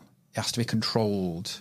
They're all right for people to go to church, but it, it there's got to be some state official there to make sure they're not saying anything too over the top or too against the state or anything. You know, hmm. it's all the the kind of it's a control culture. Really, it's it's all about making sure religion doesn't take off, and of, of course They're terrified. You know, yeah, there's yeah, 1.3 they are. billion people Yeah. in the country, Yeah, and, the, and the, the, yeah, the party members. Yeah. I mean, the mm. people who have their hands on power are, Yeah. are a tiny minority. Yeah. they mm. have to keep a lid on it, otherwise Yeah. they'll get strung up. Yeah, mm. yeah. It's uh, and of course they don't like the Vatican as well because they're not too bad with Protestants there, but the Vatican they don't like because obviously Satan it's worshippers. one person. Well, no, it's because it's one person that you look towards. You know, it's the Pope. so Figurehead, yeah. Hmm. So obviously, Pro- Protestants don't really have, other than God, God themselves, God Himself, of course. They ah. don't have like a, a person on the earth to look towards, and of course, the Pope can sometimes be say political things. Sometimes, Absolutely. You know? I mean, have read the history, like the, the Pope. so that's why they have day. no relations with Vatican at all. They couldn't allow that. Someone outside China dictating to millions of Chinese people what he thinks about the regime or something, you know. So that's why Mm. they'll never accept that. Unacceptable. Um, so, and yeah, it's just so widespread. I couldn't believe it really how widespread it's still still is really, and even in some of our Western countries, you know. Um, so yeah, I've got a year left, and I've got to write my thesis now. hey, we've done So much to over we've done over an hour, Cometan, Yeah. and it's quarter past nine Yeah. already. I know it's gone quick. Is there anything uh, you know you want to leave us with before we go? Um, there, yeah, there was actually. Um, there's another branch of my work that I've been doing is actually about my my grandma and granddad, my granny and granddad, actually, which is quite interesting. Um, and they passed away 10 years ago and, and about five years ago, respectively. Um, and what I didn't realize was that they were very into the Latin Mass Society. Uh, they were very religious people, but I didn't realize how much they were involved in that. And I don't know if you know much about Latin Mass and what happened with the Vatican too, and in like the 1970s, it was like 1960s, and they were they were open the house up for masses, and I have no idea. And they were on the front page Lancashire Evening Post as well. Um, so when I found this, and my dad's there as a little boy, and it just blew me away. I was like, my God! And because obviously I'm into religion anyway, it just yeah, and they were they were kind of being persecuted because the church didn't want them to do the Latin masses, so it sort of the religious freedom aspect came into my mind. So. Mm-hmm. That's another branch of my work that I've been doing some research on. So. On specifically your family. Yes. Right. Yeah, I couldn't believe it. Yeah, it was amazing. Um, so that's just opened up another branch, and then I found also another another thing. Um, found out I was related to Mormons You're related to this Mormons. week. Yeah, uh, not just this week. Um, about a year ago, I found out um, that yeah. Some of my ancestors were some of the first Mormons to come from Lancashire. A lot of them, right. the Mormon missionaries came over here from uh, where were it? Iowa, I think, something like that. Right. Mid United States. Came to Lancashire, baptized them in the River Ribble. Um, Is that why the, the church is in Chorley or whatever? Yes, yes. And um, I had no idea that some of my ancestors were related to, were, were went across with them. They went back with them Oh, across right, okay. to, yeah. Oh, and I've got in contact with people over there. So Have they have they moved to Mexico now? That's where apparently a lot Utah. of really, I think a yeah, lot Utah, of people in- Mormons were persecuted in even within right? Yeah, there, were Yeah. there were some. Yes, and yeah, they went right. to live in Mexico because they Yes. wanted to have uh, polygamous families. Yes, yeah, that's right. Yeah, so it just shows, you know, family history, which I love. It's another passion of mine. I, I do love family history. Yeah, it's really interesting. You can find some crazy stuff out. So, yeah, it just seems to be all religion with me. My family, me, Yeah, my that's quite- ancestors. yeah, they're all bloody got their all ideas. your and- genes. it is. It's been, bit it was written be. in the stars. Yes, good way to end it. that. Yeah. And that's a great way to end it. It is. Yeah. So yeah, Um, astronism.com is the website, isn't it? yes, yes. Link in the show notes for that. Yes, and uh, hopefully I'll be back again at some point. Uh, I'll put a link to your uh, YouTube channel in there as well. Yes, please. Uh, are you going to be Yes. starting some more I will be. conversations? I will be doing yes, so you'll be seeing me. is the With David, Astronist statement available on Amazon Books or? It is, and it's also available for free on astronism.com. I make all my books available for free. Oh right, okay. there we Uh, go. Yeah, no need to pay. Link in the show notes. Go If and you have a read. to. Yeah, Go and have yeah, a read yourselves. Definitely. Thanks for having me on. Well, you're problem. welcome. Thanks for coming Yeah, back. come Cheers, content. Right, we'll, uh, we'll Thanks, sign guys. off and uh, Yeah. we'll, we'll be back in uh, 10 15 minutes, do some news. Yeah. You all right there, Ben? Yeah, Still got the leggy. Yes, isn't he? Oh, dear. constant. Right, sayonara. See you soon. See you later. Bye. Bye. Bye.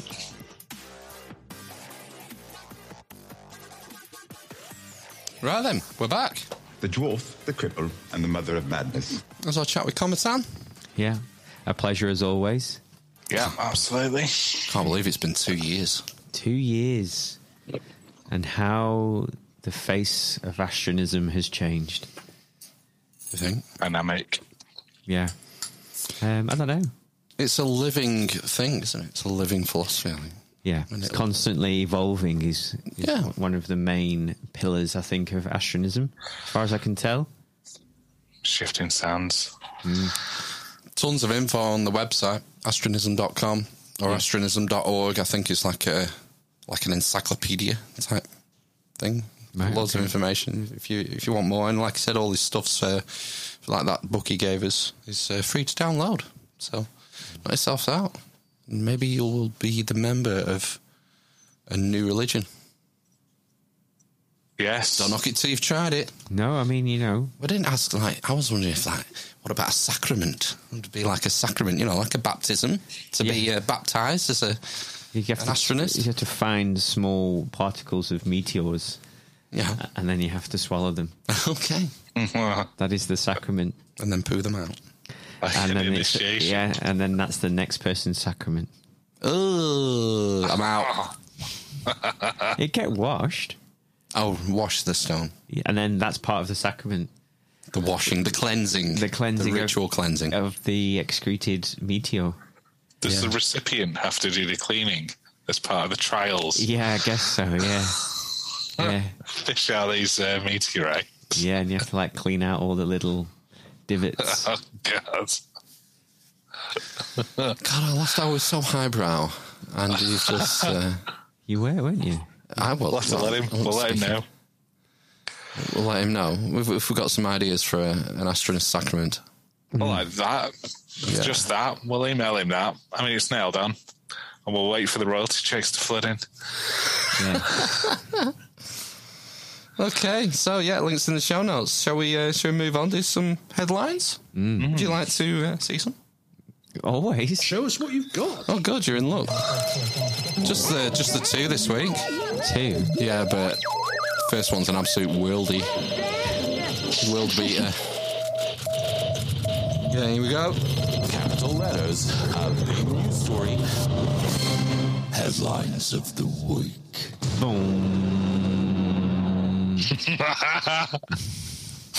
Mum rushed to hospital after her dog pooed in her mouth as she slept. How is your wife doing? God. Oh dear. Oh, man. How does this That's happen? good. I mean, do you think it was it a loose stool? Um, Are we diving any deeper? well uh, um, here we are. Here's the dog in question. Look. Oh, Look at the little fur Ah. baby. That'd be like rabbit poo. Probably wouldn't even wake up. now have you ever met a Chihuahua? No. They are all the Chihuahuas I've ever met are vicious, horrific Bastards. creatures. Yeah. Now it's, look at like his they, eyes there. it's like they realise they've been bred to be too small, and they can't fight a cat off. That doesn't look like a vicious fur baby to me. Mm, that's because it's being cuddled by its fur master. Yeah, and Just look, ready to tunnel into your chest. Yeah. and uh, out your organs. Yeah. look what she got in return. Oh! Oh, Her first inclination was to take a selfie. gravy. It does look like ah bestow. Oh, no. It's what any dog on, dog owner would dread, but few would ever imagine would really happen. Amanda Gomo. Gomo, that's an interesting surname. Mm. I think that's the noise you make when your dog shits down your throat. Gomo! That's Gummo. Amanda Gomo was having a nap when her pet dog Belle did a poo on her face. The poor creature had become ill and had violent diarrhea. Oh, Oh, God. And while it was a ba- while it was bad for the Chihuahua, for mum of three Amanda, it was even worse. The 51 year old was asleep with her mouth open when it happened.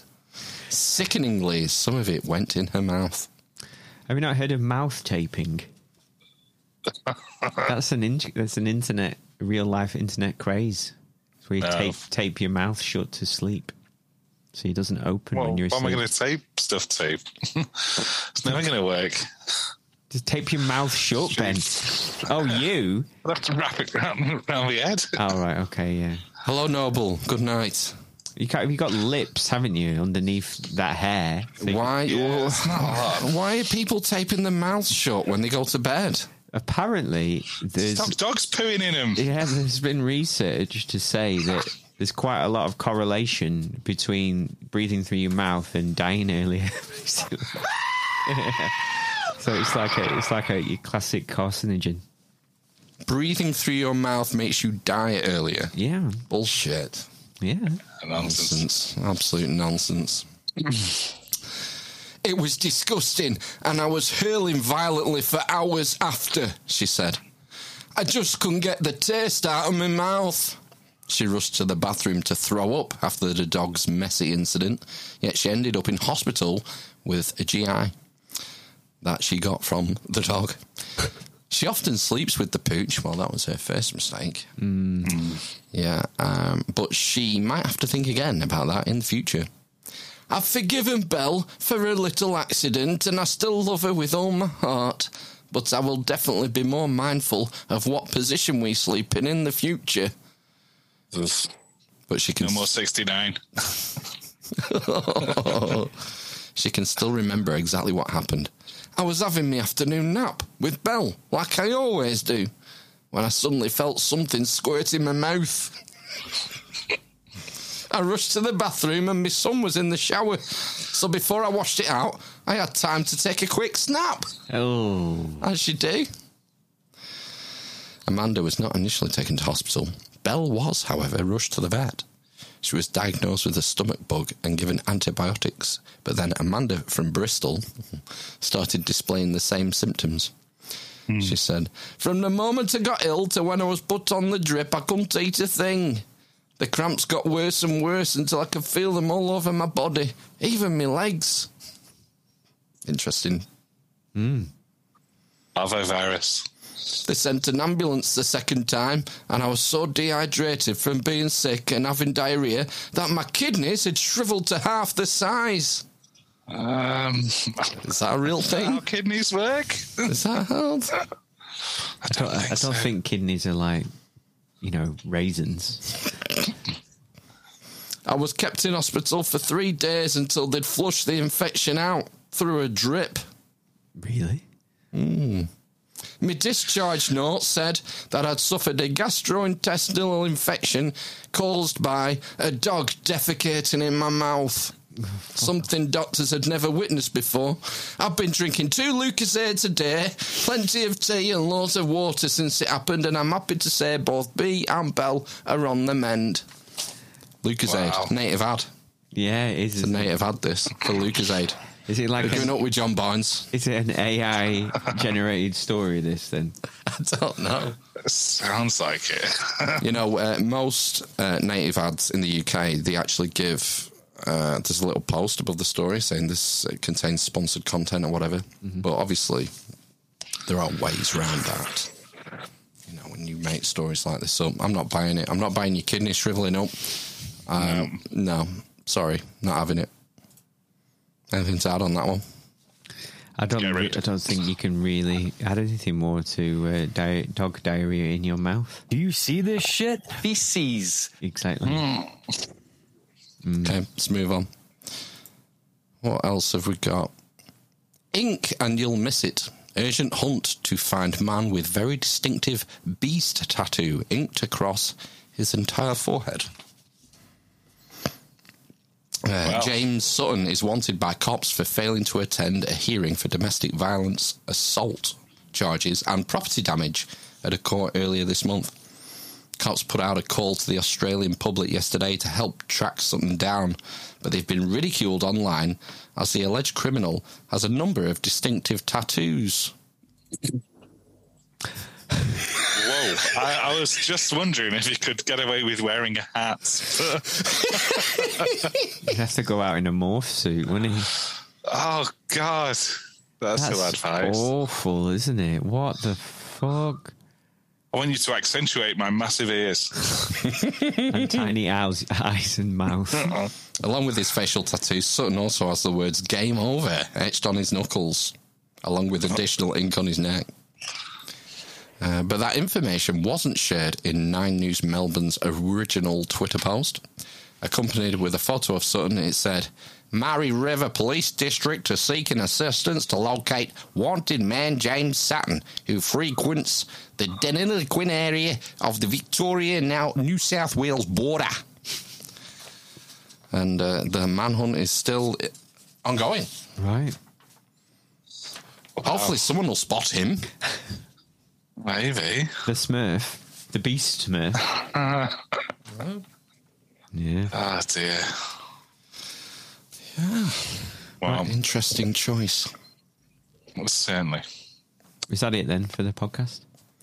Is that it? Yeah. What on earth are you talking about? Are you forgetting the fucking housekeeping? No? Housekeeping.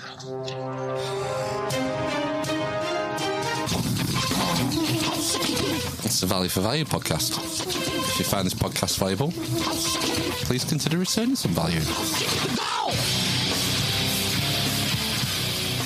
There's a myriad of ways of doing this, and my favourite, as ever, is word of mouth. Spread the word. Maybe you're in a Discord server, a Facebook group, a Telegram channel. If uh, the people in such a, a medium you feel would appreciate what we produce each week, then send a link and share it. Yeah, man.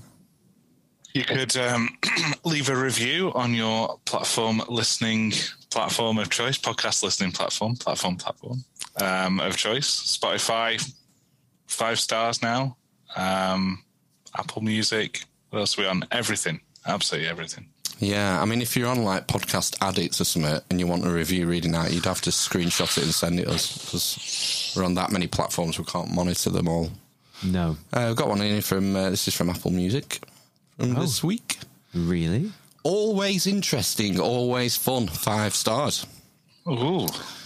I've been listening to the Amish lads for a long time.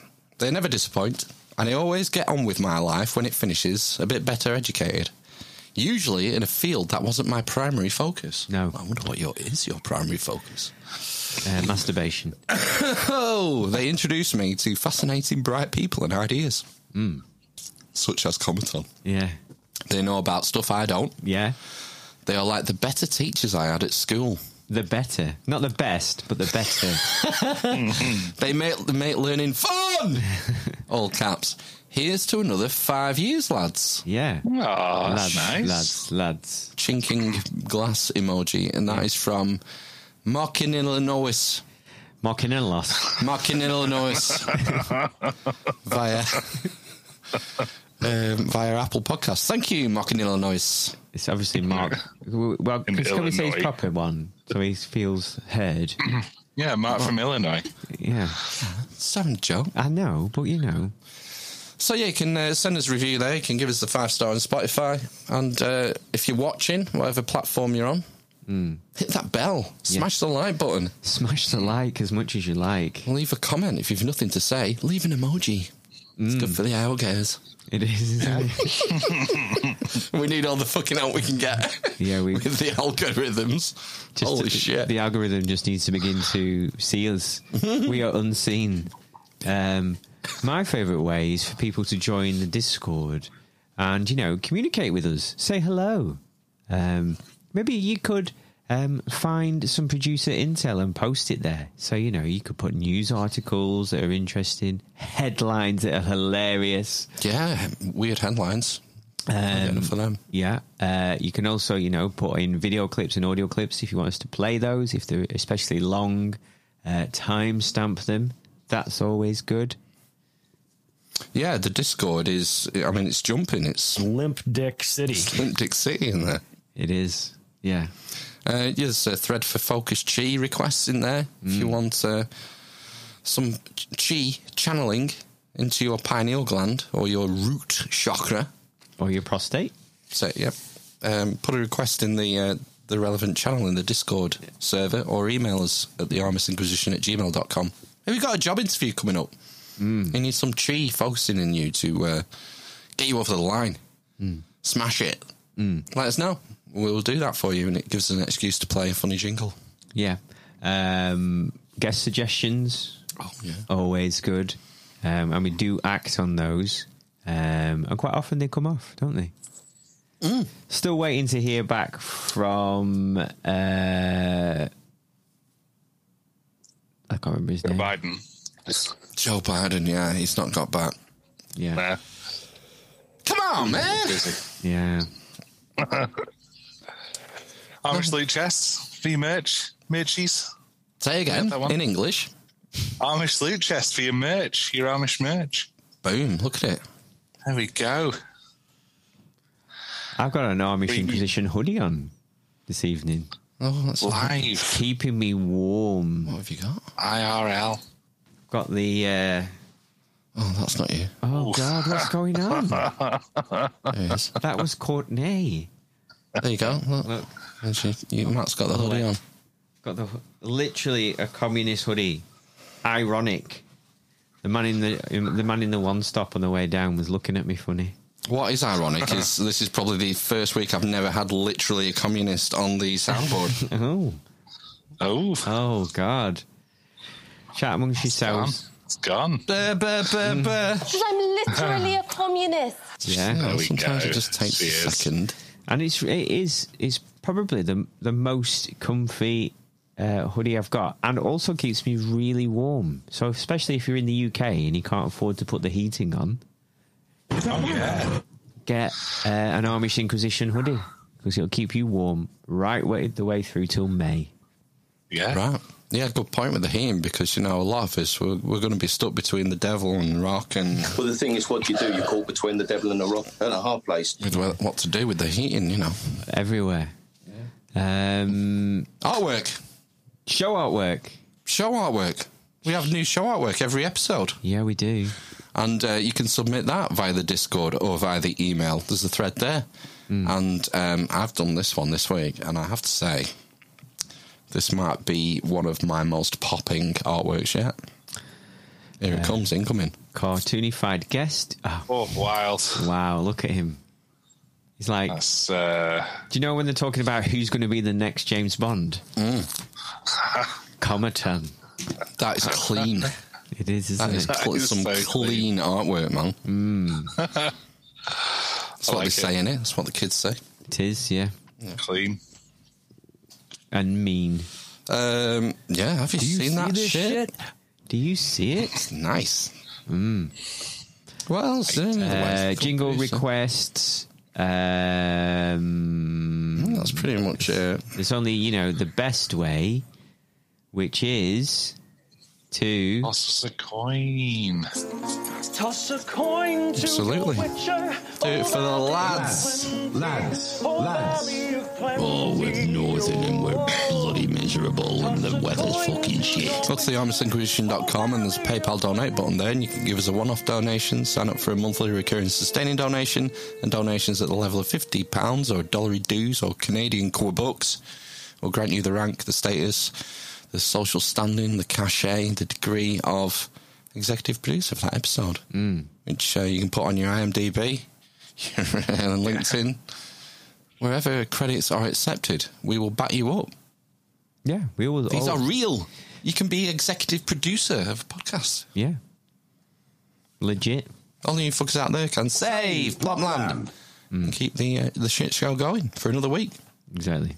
Right, let's thank them. It's time. It's time to big up the man Dems. Yo. Producers for this week we have Nicholas, Matthew Chin, Ben Limmer, Mark in Illinois, Helen of Troy, Slicko, and mostly business. Thank you. You're so amazing. They are Yeah. so amazing in there. He's in trouble, isn't he? Old Scove. They're after him now. the uh, media feeding frenzy coming after Holes and Scove. Love.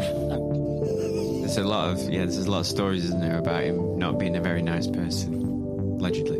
You you are extremely cool. I thought it was extremely cool. Maybe he's a communist. Because I'm literally a communist. The dwarf, the Currant. the grape, the Homophobe. The wings. the the The number 11. the blind man, the Fallen on the horizon. the cripple, and the mother of Sonny Pickering. From hell. I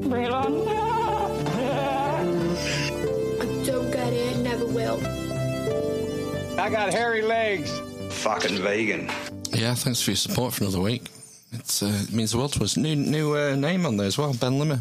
I see a new, new name come up supporting us Oh right, yeah. Yeah, cheers, and uh, tossing us a coin.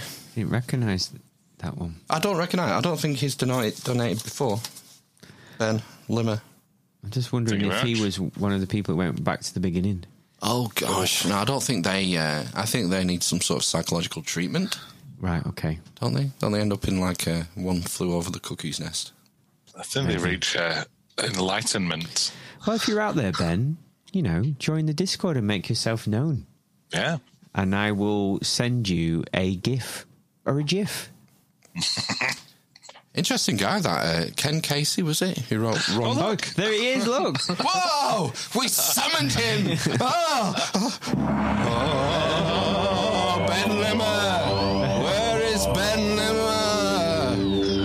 Oh, Oh my gosh, Ben Limmer is bunyan up. There he's from go. all the way from the other side of the world, isn't he? He's Because I'm literally literally communist. a communist. Yeah, he's like head of the Communist Party in Australia.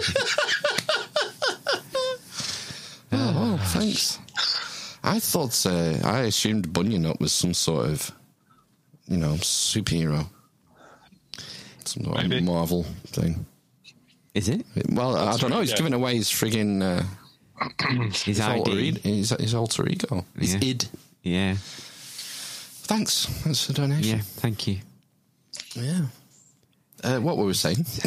we, got, we got derailed by uh, Bunyan Up. Mm, is it Monday where you are? It's, but it's Monday, isn't be, it? yeah, oh yeah. God! it's like seven in the morning. Yeah. It's banter. God, can you imagine having to listen to this at seven o'clock in the morning? Mm. I'd have like Sky Australia on those crazy news presenters who Sky News Australia. Yeah, that's it. Yeah, yeah, they're pretty wild, aren't they? Compared to ours, yeah. God fucking fan, aren't they? I don't give a fuck. yeah, yeah. Essentially, I wonder if he's putting a shrimp on the Barbie. I don't know. Maybe. I like to think so. Put it, have a shrimp on us. Not a fan. You're not a fan of shrimp? No. Lobster? Mm, take a leave. Right, okay. Like prawns. Whoa. Shrimp is, is a prawn, isn't it? Yeah, It's a- shrimp is a prawn, isn't yeah. it? Yeah. It's just a smaller one, isn't it? A It's shrimp. a bit small to I put on a barbecue. Strips go through bars. All right. I don't know. I'm not a shrimp barbecuing expert, right? Yeah, But massive shrimp though. Them big king ones that you have to break the back of and suck the juices out of. you have to wrestle them. Yeah. Smash the back like Bane and Batman. Yeah, size of a small horse. so yeah, Wow. they'll fit on a Barbie. This got dark quickly. Should we do something? Do you want to do? Uh, Right, Gwen, are you going to present your theory for the uh, Nord Stream now? I don't have a theory. No, I just did a, a dive on the. I did some historical context stuff Okay. I'll dive onto the pipeline. on uh, Nord Stream. I've got a, just got a series of clips from like over the last four years Here we go. to try and um, figure out what's going on. So, I mean, we've all heard the news that the the, the big two gas lines from Russia to Germany have been sabotaged. Yeah. and um, predictably, all the Western outlets I've seen are blaming Russia or suggesting that it's Russia and not uh, consider- considering anyone else being responsible. It's busted Uh, through. Putin has blamed the Anglo-Saxons. Putin Wow, is Hitler. those lads. Yeah, it's going back a bit, isn't he? yeah, Yeah. time traveling. I don't, I don't, ancient Aren't Britain. they I don't think they have bombs or submarines. No, he means the West, the Anglosphere, is what he's saying basically. Well, Anglo Saxons, German. yeah. I don't know. Interesting. Uh, Interesting use of Anglo Saxon, really, because that suggests Anglosphere and uh, Saxons, Saxony, Germany. Saxons. Yeah, interesting. Anyway, I've got a series of clips. Let's go to the first one. Uh, just sort of background to what this is, and it, this this Nord Stream and Nord Stream Two have been a political, contentious Hot potato? political, yeah, subject for a number of years. This is from July the eleventh, 2018. Four years ago. CBS Evening News report, and it's about Orange Man was in. Yeah, true. Orange Man was president, and, and this is from a NATO summit. NATO was formed in 1949 to defend Europe and North America against Soviet aggression. Mr. Trump said today that Germany, in particular, has gotten far too close with Russia. Major Garrett is in Brussels. But Germany is totally controlled by Russia. President Trump confirmed Europe's worst pre summit fears by using the NATO stage to criticize allies, blasting Germany over a natural gas pipeline deal with Russia. It's very sad when Germany makes a massive oil and gas deal with Russia where you're supposed to be guarding against Russia and Germany goes out and pays billions and billions of dollars a year to Russia. German officials deny that the controversial Nord Stream 2 pipeline will allow Russia to exert undue influence over their country. Whoops. That doesn't seem to have been the case. NATO Secretary General Jens Stoltenberg tried to keep the peace. Uh, we are stronger together than apart. Um, But how can you be together when a country is getting its energy from the person you want protection against or from the group that you want protection? Because we understand that uh, when we stand together, also when uh, dealing with Russia, we are stronger. So talking in circles there. So yeah, Trump wasn't happy that uh, this deal had been done. And, you know, the US, one of their exports is natural gas as well. Yeah. Uh, let's move forward. This is a week later, and this is a, a joint press conference between Trump and the Dancing Queen, Prime Minister Theresa May, right. from back in the day. It is a tragedy. I think it's a horrific thing that's being done, where you are feeding billions and billions of dollars from Germany primarily and other countries, but primarily from Germany into the coffers of Russia when we're trying to do something so that we have peace in the world. I think it's a horrible thing that Germany's doing. I think it's a horrible mistake. And as much as I like Angela, I was very open in saying it. I think it's a horrible thing that you have a pipeline coming from Russia. And I believe that Germany's going to be getting 50, 60, or even I've heard numbers of 70% of their energy coming in from Russia. And how can you be working for peace and working from strength when somebody has that kind of power over your country. I don't think it's good. You're not working from strength. You've given up all of your strength. Uh, I think it's very bad for Germany, very bad for the German people, and I don't think it's very good for NATO. You want to know the truth, so okay. Okay. In other words, not a great plan. Not a great plan. uh, but uh, yeah, so Trump wasn't happy. This was 2018. Fast forward 18 months, and this is a report from France 24. And this is December 2019, so just before the pandemic. Uh, and it's Trump approved sanctions on builders of Russia to Europe gas pipelines. So they've obviously been back channeling and trying to negotiate this shit. And the Germany Germans seem to saying we're going ahead with it, whatever. And uh, in, uh, before the pandemic, just then, December 19, it ended with uh, US sanctions on the, the builders. Well, for more on this, this is a really good. Uh, I think this is three minutes long, so we might pause it as we go through. But it's quite interesting this analysis because this is pre-war in Ukraine. Dory, I'm joined by our chief foreign uh, editor, Rob Parsons, who's here in the uh, studio. Rob, just why are these Saturday's developments so important? Well, it, it is a massive project. I mean, that's that's essentially it. This is a, a pipeline that runs from Vyborg on the Russian Baltic Sea coast all the way down to Germany. That's 1,230 kilometers. Uh, it builds on an existing pipeline, the Nord Stream 1, this is Nord Stream 2, uh, and effectively doubles the capacity to supply the European Union. This is gas coming from Russia's gas fields, uh, supplying the European Union. Part of the problem is that there is just so much of it that many people have raised eyebrows and said this is making the European Union dependent uh, on Russian gas, which is dominated by uh, Gazprom, a huge monopoly.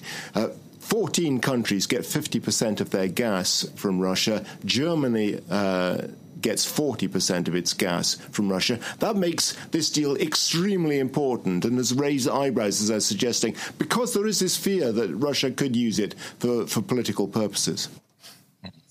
Turned out to be uh, prescient, well founded, and it goes on. It gets more interesting. And Rob, just why has the United States uh, decided to impose uh, these sanctions? Well, you know, for, it's partly geopolitics. The, the, the, United States has been opposed to this deal for a long, long time. Since its inception, and Nord Stream 1 prior to this as well. They didn't want Nord Stream 1 happening either. Really, from the outset, uh, was opposed to Nord Stream One as well. Uh, the the argument is the one that that just been discussing. Really, that uh, there is a fear that the European Union is making itself far too dependent on one supplier. Now, over the last few years, there is no doubt that the European Union has tried to diversify its supplies, but you know, the, the, the, simple truth of the matter is it does get an enormous amount of its gas from Russia. It's cheap, uh, and at a time when the European Union is trying to break away from dependence on uh, other sources of energy, like nuclear, for instance, and, uh, and coal, it's an attractive source. Breaking away from nuclear. Mm. The EU, Germany in particular. Uh, France kicked off. They they kept their nuclear sites, but it seems EDF is a bit of a basket case, and they're in charge of running the nuclear sites, so that's why they're having difficulty. Right. But yeah, there was a big push in the, across the EU to stop nuclear, get, to get rid of it, and Germany shut them all down. Shut all the nuclear plants down. Use gas instead. Gas fired power stations to a large extent. So it's very hard for the Europeans to resist uh, the temptation. Uh, but for the American, well, it's almost ironic, though, isn't it? You know, the the Americans are presenting themselves in this in this sort of deal as the defenders of Ukraine because the pipeline that before Nord Stream supplied the This is 2019. The defenders of Ukraine. European Union with most of its gas ran through Ukraine. There is still a pipeline, and you just referred to it in that introduction you gave there, that a deal has been signed between the, the Russians and Ukrainians to keep that pipeline open. But the, what, what, what the Ukrainians have been saying is that this is a, a tool. Nord Stream that the, the Russians can always use uh, to cut them off, to cut them out of the uh, out of the deal, and makes them much more vulnerable to the Russians as a consequence. So here we have the United States, which has been in pretty hot water over its position on Ukraine over the last few weeks or so, suddenly appearing as the defender of Ukrainian in, interests over over this deal. Yeah, so there's already a land pipe that goes through Ukraine. And the Ukrainians at this time were saying once the Nord Stream is up and running, there's nothing stopping uh, Russia from invading and cutting that gas off. And they still they can still supply the rest of Europe. Mm-hmm. So Yeah, by that time, they'd already annexed Crimea as well. That was mm-hmm. 2014. So. and it looks like the areas that they've annexed this week are joining them up mm. along that Yeah, east the whole. southeast coast. Yeah. Yeah. It's like a jigsaw. Uh, right, let's go forward. July 2021. So, in the midst of the pandemic. This is from Deutsche Welle. Uh, the US and Germany have struck a compromise over the controversial Nord Stream 2 gas pipeline. This is Biden. We're in Biden territory now. Pump, uh, Orange Man's gone, hasn't he? He went in, uh, yeah, 2021. Wasn't it? January 2021, January 6th. Was that? Was it? That do. Oh, right. Yeah. January last year. Sure it was, yeah. Uh, so, according to a joint statement, um, they've done a deal, US and Germany, uh, but the US still isn't happy about it. We continue to oppose. This is a White House spokesman, like Defense Department spokesman, talking at a press conference. Nord Stream 2. Uh, we continue to view it as a Kremlin geopolitical project uh, whose uh, goal is to expand Russia's influence over Europe's energy resources. We continue to believe it's a bad deal for Germany, it's a bad deal for Ukraine. The German Chancellor has always framed the project as a commercial venture and has tried to deflect opposition from allies. But she was also determined to resolve the issue before she leaves office this autumn. It was one of the topics she discussed with US President Joe Biden last week. My view on Nord Stream 2 has been no. He just sucks the air out of the room, doesn't he? Come on, man. Come on, man. My view on Nord Stream 2 is For some time, good friends can disagree. And uh, but uh, by the time I became president, it was 90% completed, and imposing sanctions did not seem to make any sense. So now a compromise has been reached. In a joint statement, Washington agreed to suspend all sanctions and tolerate the new pipeline. Germany, in turn, has committed to impose sanctions on Russia if Moscow uses the pipeline as a political weapon. Oh yeah, that worked. That, yeah, that threat certainly worked, didn't it? They ended up with the entire Anglosphere imposing sanctions on them. Yeah. Because uh, they took it to the next level. But yeah, that threat didn't work. But hey, It also agreed to use its leverage to help extend a gas deal between Russia and Ukraine. But critics say the agreement doesn't go far enough, and Ukraine has already voiced its discontent. so we're coming to the today to modern news. Um, this one. Uh, so US li- lifts the sa- sanctions in 2021. So it's coming close. He said it was 90% completed at that time. So Germany has to try and keep Ukraine sweet. And uh, they do a deal. Ukraine and Germany do a deal, and it's part of Angela Merkel's sort of um, farewell tour. She goes to Kiev to meet Zelensky, Volodymyr Zelensky. Uh, and this is August 2021, so just a month after Merkel and Zelensky lock horns over Nord Stream 2 pipeline. Chancellor Angela Merkel's last visit to Kiev covered a lot of ground. The conflict in eastern Ukraine and the economy were important. The conflict in eastern Ukraine, that's what everyone seems to have forgotten about. That, that this thing that's happened has been going on since 2014. Mm. Yeah. And they were talking about it in the news then. Now it's 2021. The, the, was it the Maidan Revolution and mm. the Donbass and all that. Since um, since they threw, they threw the old Prime Minister out, there was a coup. Mm.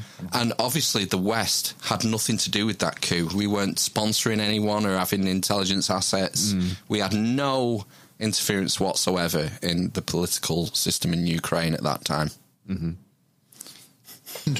But it was Russia's Nord Stream 2 gas pipeline that took center stage. We consider this project exclusively from the point of security, a dangerous geopolitical weapon of the Kremlin. Ukraine fears Russia could cut off its gas while keeping Western Europe supplied. Merkel said Russia would face consequences if that were to happen. We've made it clear that we will advocate further sanctions within the European framework if this suspicion that the pipeline is being used as a weapon is substantiated. Merkel has tried to balance Ukrainian and Russian interests, but that has frequently frustrated Kiev. Most analysts believe she pushed for EU sanctions against Moscow over its annexation of Crimea. But then Berlin approved Nord Stream 2, which links Russia under the Baltic Sea with Germany. The pipeline completely bypasses Kiev, which would lose billions in annual transit fees. Transit fees, we haven't heard about that, have we? No. So, yeah, the Ukrainians, with their pipeline that goes across the land, Being they were getting billions in transit fees to uh, send the gas on from Russia through the uh, through to Germany. Mm, I wonder who was getting that billions. Uh, all the, do you know Ukraine is the most corrupt country in Europe? Well, yeah. Yeah. I did know that, yeah. So I think we can hazard a guess where a lot of that money was going. And probably where a lot of the aid that's been sent there. Mm. How much have the Americans sent? 12 billion, something? I think we've sent committed to 12 billion, haven't we, or something? I thought we'd done 2.3. Oh, right, okay. I think we've done 2.3 billion. Right. So far. It's going to go on for a while, so. Yeah. Ukrainian leaders hoped that U.S. pressure would stop the project, but President Joe Biden withdrew sanctions after meeting Merkel last month. The chancellor has stressed Germany's special responsibility towards Kiev, but for now, no deal has yet been struck to guarantee that. Let's get more on this story now with DW's Nick Connolly. He joins us from Kiev. Hi, Nick. Was there any progress made between these two leaders on Nord Stream 2? There was surprisingly little movement from either side. Uh, Volodymyr Zelensky making no secret of his disappointment there, basically saying that the promises and the compensation offered by Germany in return for this pipeline being completed, uh, the attempt to sweeten the pill, as it were, was too little, too late, and not really tangible. He said that th- that loss of income for transit fees, but the bigger strategic issue that you know Russia could afford to destabilize Ukraine if it doesn't need Ukraine's pipelines to transport its gas to Europe, that that was an immediate tangible cost in the short term, and that investments in green energy or potential sanctions should Russia once again uh, be uh, aggressive towards Ukraine, that was all potentially unenforceable. So really, um, a pretty pretty pretty grey, pretty kind of chilly response there, and uh, no sense the Ukrainian side was really um, convinced by the arguments brought by Angela Merkel and her team. Okay, so we're coming close to up to date now, but I've got a, I've got the clip that's been going around the internet. One with Biden. Wildly all week, yeah. And this is from February this year, February the 7th. It's from Reuters, and it's immediately before the invasion. I think the was it about February the twentieth, February the twenty third, when the Russians Yeah. went over the border. This is from February the seventh. If Russia invades, uh, that means tanks or troops crossing the uh, the, the border of Ukraine uh, again. Then uh, there will be uh, we there will be no longer a Nord Stream two. We we will bring an end to it.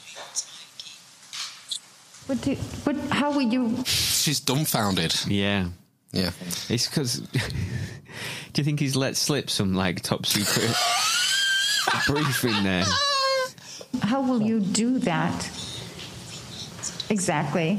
We'll send the seals in, and we'll probably blame it on someone else if we can On get away with it. Russian, they're blaming it on Ru- Russian submarine drones. I believe is the story I, I read. It's funny. Uh, a lot of the US um, media is calling it a Russian false flag. Why is it a false flag? Because it's happened. Yeah, false flag is you, an attack you do on yourself. Yeah. Oh right. Okay. Yeah, that makes sense. Yeah, yeah, but I mean, most people don't believe that false flags are a thing. The government wouldn't do something to itself for its own people to, for its own political reasons. You know, like 9-11, people if people wouldn't would would never consider 9-11 being a false flag attack, like a government doing something to its own hmm. people. Or, there are various embassy bombings and things you can go and look through. But yeah, if it's the Russians, yeah, they do them. They do false flags. Yeah. No one else does. No. Yeah. Yeah. Yeah. Since the project and control of the project is within Germany's control. We will. Uh, I promise you, we'll be able to do it. Possibly, this is a good idea to say to This is German Chancellor. It's a joint press conference with him. Scholz, is it? Right. I think he's called. The new Chancellor, the one who took over from Merkel. our American friends. We will be united. We will act together. And we will take all the necessary steps, and all the necessary steps will be done by all of us together. Today, will you commit today to turning off and pulling the plug on Nord Stream 2? You didn't mention it. You haven't mentioned it. As I already said, we are acting together. We are absolutely united, and we will not taking different steps. We will do the same steps, and they will be very, very hard to Russia, and they should understand. Well, definitely a change in rhetoric there between the current German Chancellor and the sort of uh, dealings we've had with the Merkel Trump era, where they weren't united at all. It was. Uh, Nobody could be seen to be united. With the. Germans getting bollocked mm-hmm. for going ahead with this and imposing sanctions and all that. And now, once the invasion is ready to start, mm. uh, the German Chancellor and the US President are saying we're completely united and we will do we will work together mm-hmm. to do this. It's like someone's had a word, isn't it? Mm-hmm. It's a very serious word. Mm. So, what do we think? What do we think has happened with Nord Stream? don't know. It's a tricky one, isn't it? Have you got some Yes, thoughts there, Ben? has. That was some good analysis. I enjoyed listening to that. But I guess the um, it's the uh, the argument that Ukraine want to keep the land pipeline open for their transit fees in future. Uh, has there been any damage to that? Not that I'm aware of. So, yeah, it doesn't sound like Russia would would destroy its own undersea pipelines if the plan was to still be able to send and supply the rest of Europe without and cutting off Ukraine from the Russian side. But then the you know the evidence from the US, especially with Biden saying we'll end we'll end Nord Stream two in that clip. I mean it, it it's almost cut and dried. It's almost too obvious. That's the only thing that stops me from just saying, yeah, it's the US and probably with the Germans. I did have some, I've not got it on the thing, but I do have some, I had some information from a Telegram group of researchers of a German warship in the area on the day. And it happened. I mean, the other thing as well is that you know the timing of it is um, obviously it's just before winter when you're supposed to be uh, filling up your gas terminals, I believe. um, with my extensive knowledge of energy solutions for nation states. And um, the other thing as well, I suppose, that sprang to my mind listening to it, sort of going against the US thing and maybe it being Russia was the fact that Russia has had chance to sign deals with, you know, India, China, um, and is making more money than ever from its gas and oil exports just by signing up other countries, essentially. The thing about the motive for Russia doing it, the pipes were already switched off. Mm. Um, but having the pipes there is a massive leverage. Mm. And um, why would you destroy that leverage? You just, to me, you wouldn't. My first thought when it happened was it was the Germans because I sort of was, I was sort of foreseeing it's just before winter, like you said. Once it gets to January and people are freezing in their homes, the political pressure on countries like Germany to drop the sanctions and Mm. open the taps to drop the price maybe um, unbearable. So they might want to take that option off the table because obviously they don't care about us, about you know people who pay the bills. They just care about staying in office. Mm-hmm. I don't know. I don't know. Who gains from it? Strange. Exactly. I mean, if the Russians just wanted to turn off the taps at the Russian end and keep the keep the infrastructure, they they could have done that. Well, they're already turned off. That's the thing. They've turned them off, haven't they, for maintenance? Said, haven't they? Yep. Right. So In Russia. yeah, why would you? It makes no sense from a Russian perspective. No. No, I, I don't see They any. already they already turned it off, so they've mm. already mm. throttled the supply to Western Europe in response to the sanctions. I don't see what Russia gained from blowing them up when they're already turned off. Doesn't make any sense to me. So who is it? If it's not the, if you're saying it's not Russia, then it's a Western country. Or is it Kazakhstan? Or what? What's more likely? Do you not think it's a Western country? Uh, yeah. So do you think in the middle of a fuel crisis, one of our Western governments has just obliterated two massive gas pipelines? I suppose if you're thinking they're switched off anyway and they're never going to be turned on again. Why wouldn't they be? It's the You know, uh, Well, I Pu- know, Pu- Putin like, could get for- bumped off. Putin could have a little Exactly. accident next month, and everything could go back to normal within six months. Why would you? Let's get know- another Glasnost and Perestroika. Uh, Yeah. Another Gorbachev in. I mean, the way You know, the way it looks to me is happen that a, a Western democracy has, has nuked like vital in, infrastructure for energy supply. That's the way it looks. Do we need? I mean, if, uh, has Western Europe decided they don't need anything from Russia then, ever, in terms of gas supply?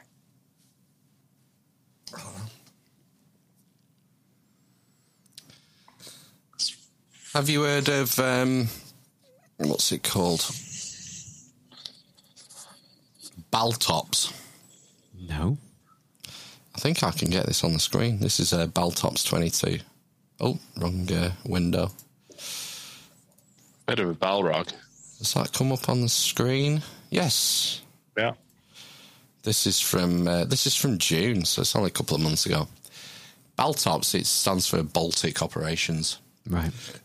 Baltic Baltops 22, a perfect opportunity for research and testing new technology. Baltic Sea, a significant focus of Baltops every year is the demonstration of NATO mine hunting capabilities. And this year, the US Navy continues to use the exercise as an opportunity to test emerging technology. In support of Baltops, US Navy's Sixth Fleet partnered with US Navy Research and Warfare Centers to bring the latest advancements in unmanned underwater vehicle mine hunting technology to the Baltic Sea to demonstrate the vehicle's effectiveness in operational scenarios. Experimentation was conducted off the coast of Bornholm. Bornholm. That's where the pipes were hit. Right, okay. Off the coast of Bornholm.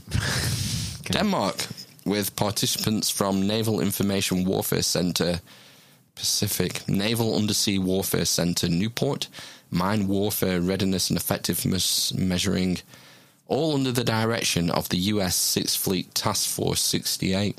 Hmm. Baltops is an ideal location for conducting mine hunting experimentation due to the region's unique environmental conditions such as low salinity and varying bottom types. Oh, yeah, like a varied bottom. It is also critical to evaluate emerging mine hunting UUV technology in the Baltic due to its applicability with allied and partner nations. This year, experimentation was focused on what was what's UUV stand for? Underwater, unmanned underwater vehicle navigation, teaming operations, and improvements in acoustic communications, all while collecting critical environmental data sets to advance the automatic target recognition algorithms for mine detection.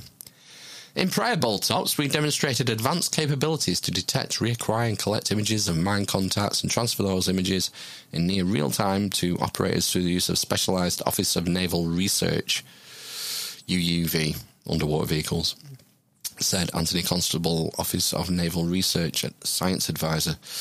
This year, through the work of NIWC Pacific and NUWC Newport, we are showing that this capability can be integrated into programs of record by executing complex multi-vehicle UUV missions. So, like maybe if you were going to blow up more than one pipeline at the same time. Pure speculation, obviously. Uh, yeah, so I mean, this uh, I'll put the link in the show notes, but yeah, it seems like the U.S. Navy was um, doing some unmanned underwater vehicle testing a couple of months ago at the island of Bornholm off the coast there, Wow. where uh, the explosions were.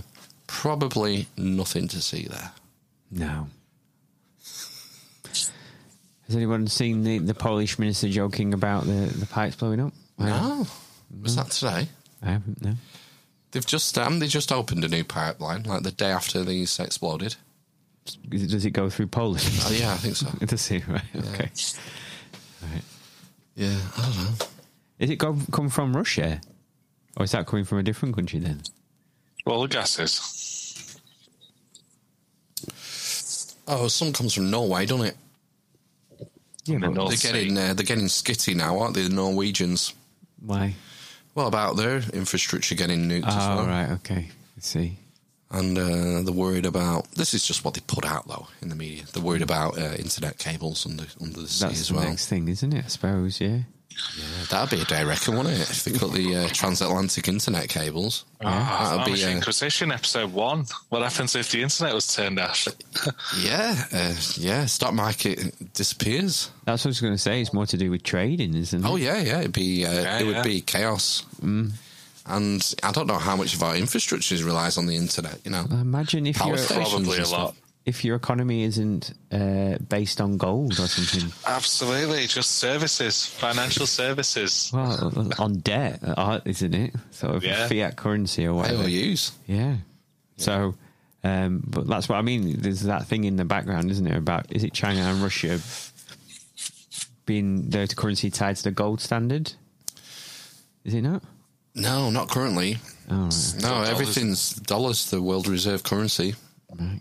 Yeah, but for how long? You know, Hmm. That's the thing. If it if it moves, then uh, we're in deep shit. But I think it's only a matter of time, really. It's uh, it's funny how every currency is getting punished so hard against the dollar at the minute. Mm. Being pwned. Yeah, it's unusual. It is, They just it? have to keep printing, I guess. I don't understand it. All this macroeconomic stuff is it's mental. No, it doesn't make How any sense. how things stay afloat. yeah. It really is. Just ones and zeros. I'm a spaz. Don't get it. I don't understand it. No. So, Nord Stream. Gone. Finito. Nord Stream 3. And coming plus, soon. you know, it could also fit in with the whole uh, Agenda 2030 Well, yeah, move towards green energy. Great Reset. Mm. More solar. More wind. Buy windmills. Mm. Tidal. That's where it's at. Tidals. Do you think we might get those like they're sort of talking about these mini nuke plants? in the UK? I, s- I seen them. I saw, yeah, uh, an article about those. Yeah, it's It's stuff like like- a t- tabletop nu- nuclear reactor. They fit in your front room. Oh. Don't really. Nothing- nothing They- else. They, they probably fit in your uh, in a house. I think. How many? How much of an area? How many houses will they do? Uh, one. no, I think it's. Uh, I think it, it's pretty pretty big. Yeah, I thought it was like a town, maybe or something. Oh, Oh yes, I saw that. Bunyan up. Oh. Yeah, the, some Polish minister tweeted saying thanks US right. with a They probably picture of watched that that video gas. of Biden. Oh, Putin is Hitler. isn't? Putin is Hitler. yeah. Um, no, I have not seen that. Einhorn is Putin. Einhorn is- Finkel Oh, is Hitler. oh. I Finkel is Einhorn. Einhorn is a man. I kissed.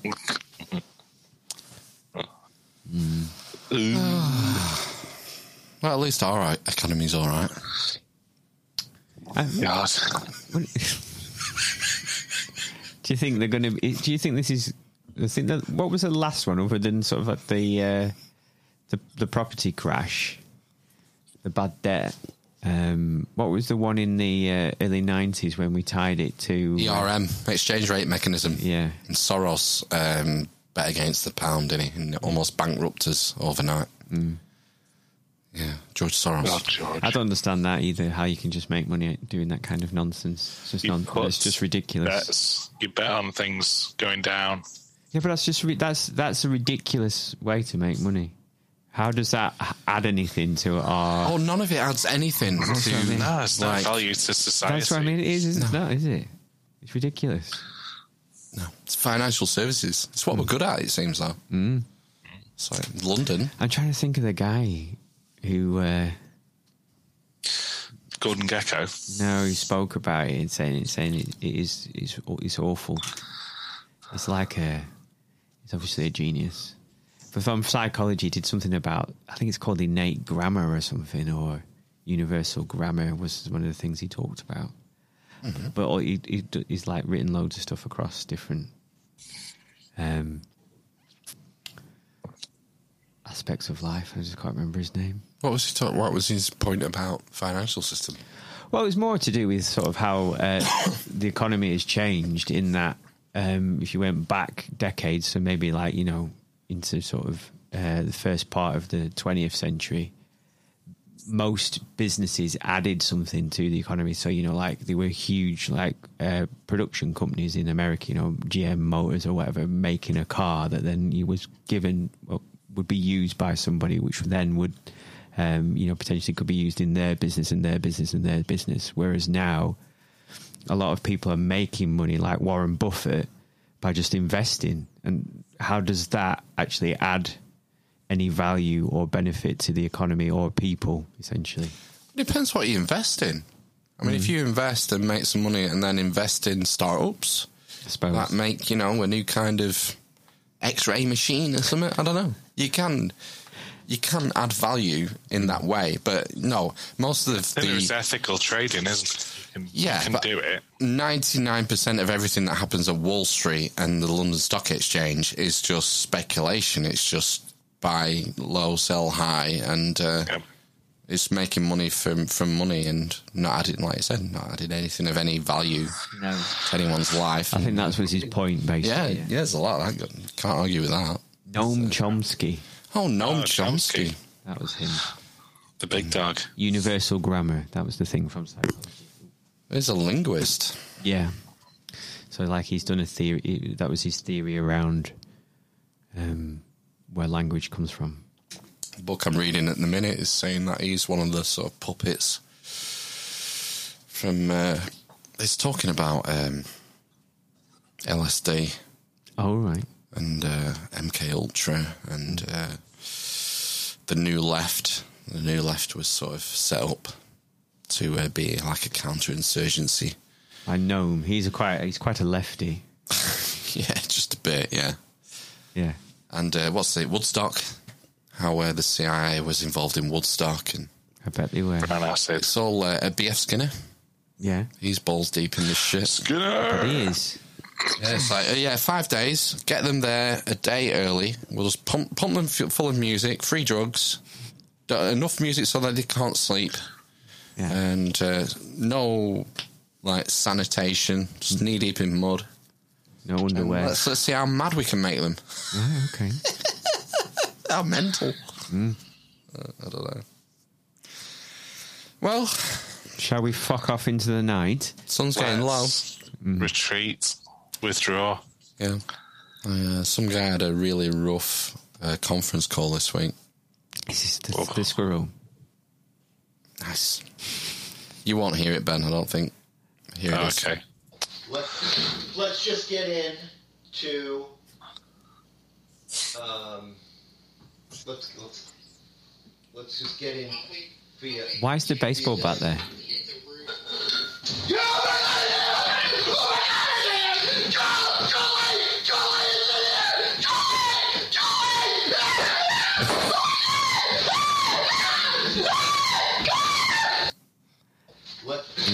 What's uh, what's with the Audrey Hepburn poster? Yeah, I think It's a face. I think that squirrel is tied to that baseball bat with fishing line, and it's a setup. Do you think? I think you can't believe anything these days that you see on the internet. Uh, no, it's that. This is a psyop Just get in by China. Look, told you. It goes off screen to the left. Yeah. No way.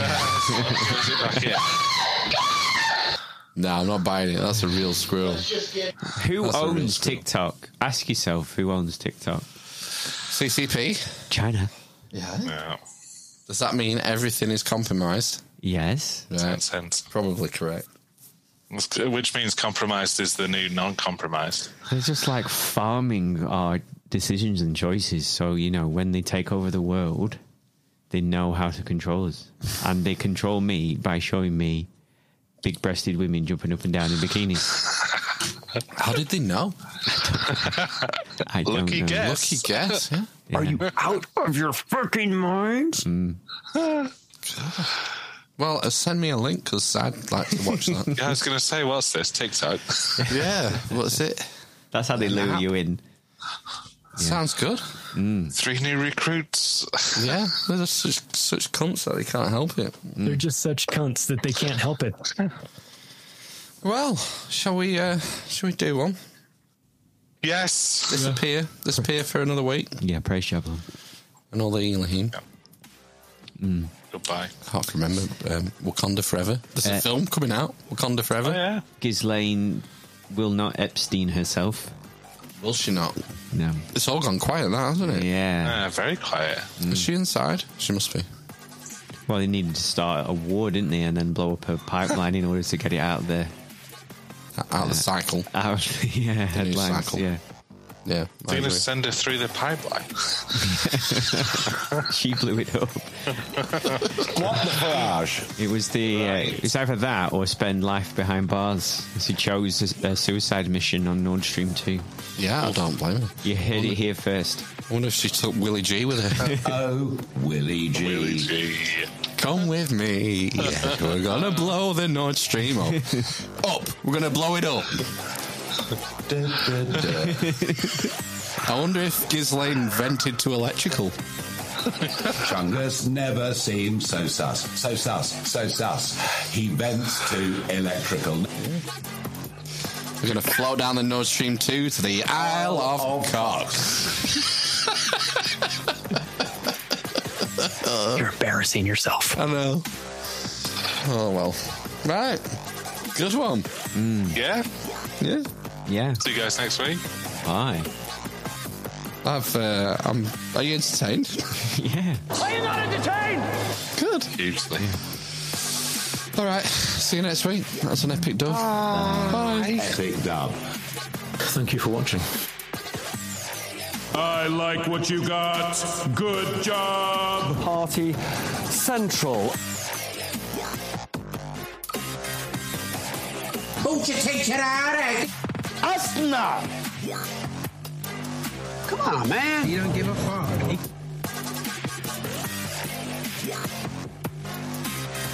That's it, man. Game over, man. It's game over.